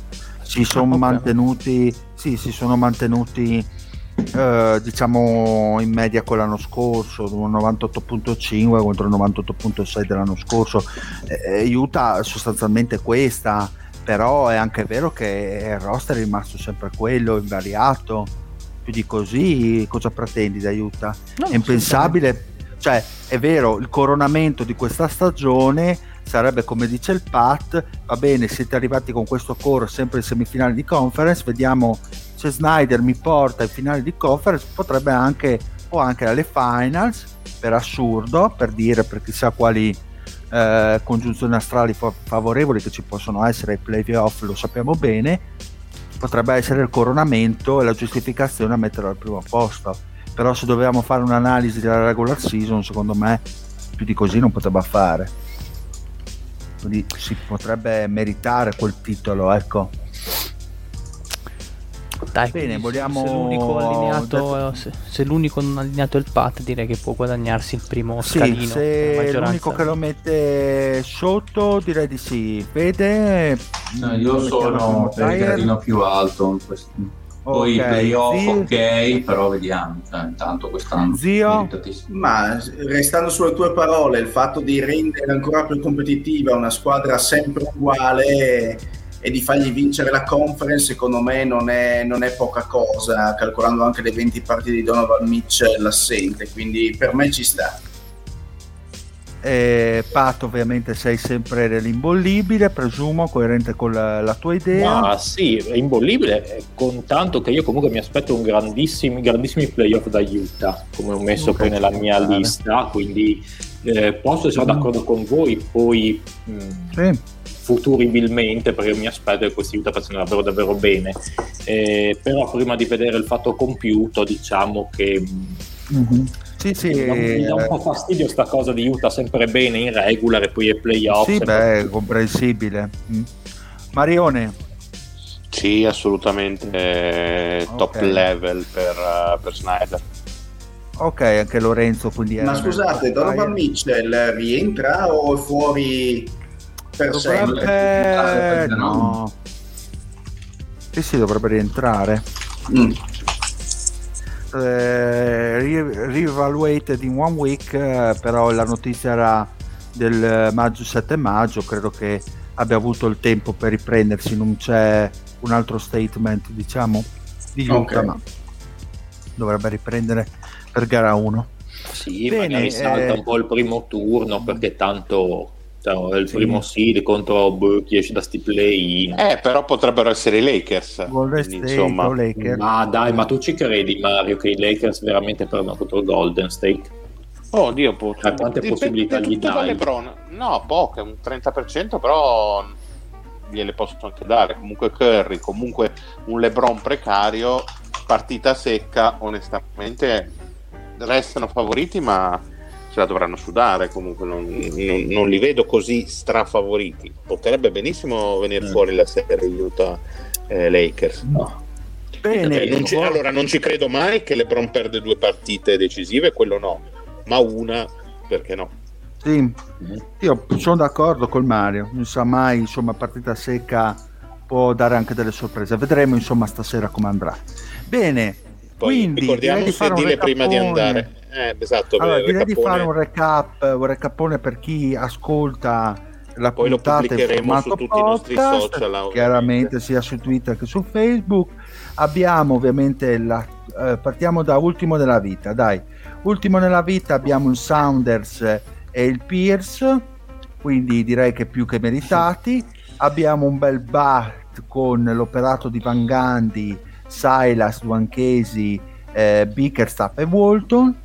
Sopra il par Donovan Mitchell, Bjorgrin, No, Stevens. no, no, dopo Ma- Mitchell, no, ma come che Donovan fallimento. No, scusate, Don, Donovan, Bjorgrin, eh, Brad Stevens, Scott, Tyron Lue e Budenholzer. Imbollibile Clifford, Brooks, Jenkins, Purstra, Borrego, Carlisle, Kerr, Nash, Nurse e Popovic. Volete cambiare qua? Ma sono tantini qua, sì. Ci No, ma credere, ci sta, ci sta, È ci giusto, sta. sì, no, metti la borghesi NBA e ci sta. Ci sta, Esatto. che sia la maggior Clifford dovrebbe andare a fanculo, ma È insomma, venuta ecco, bene, per- è è venuta, è venuta una gaussiana, abbiamo fatto un bel lavoro.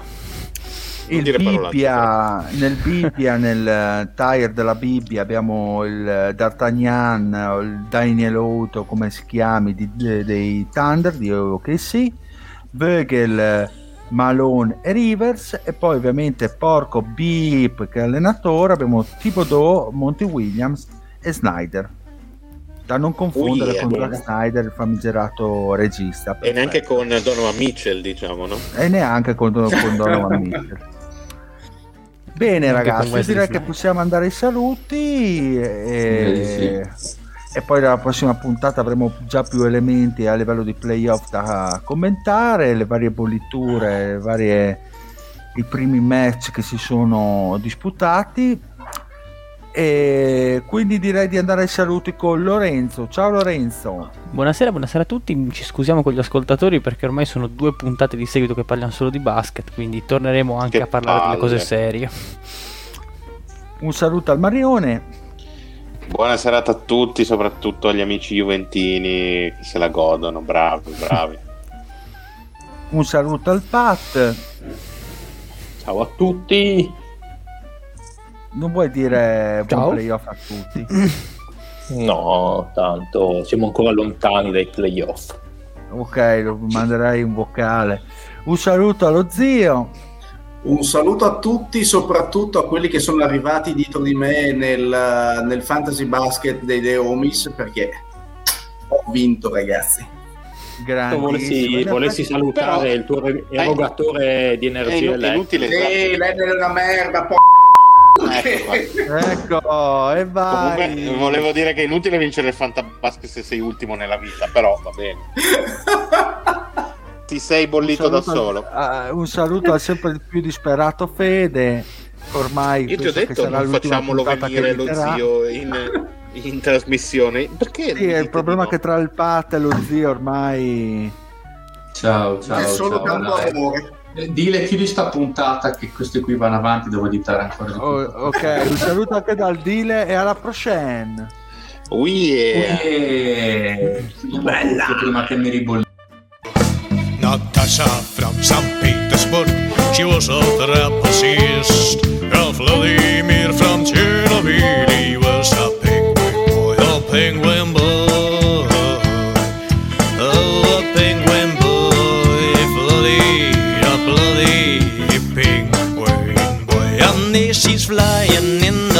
the he's dying for her lips.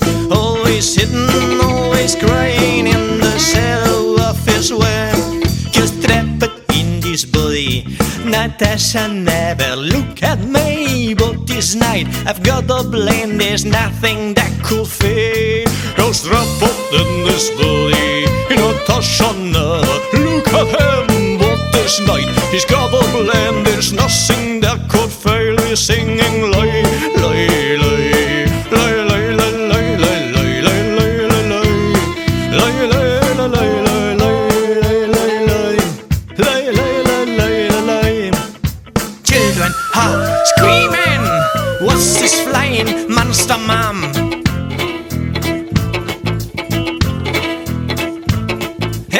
And Natasha tries to catch him, but his arms are too short.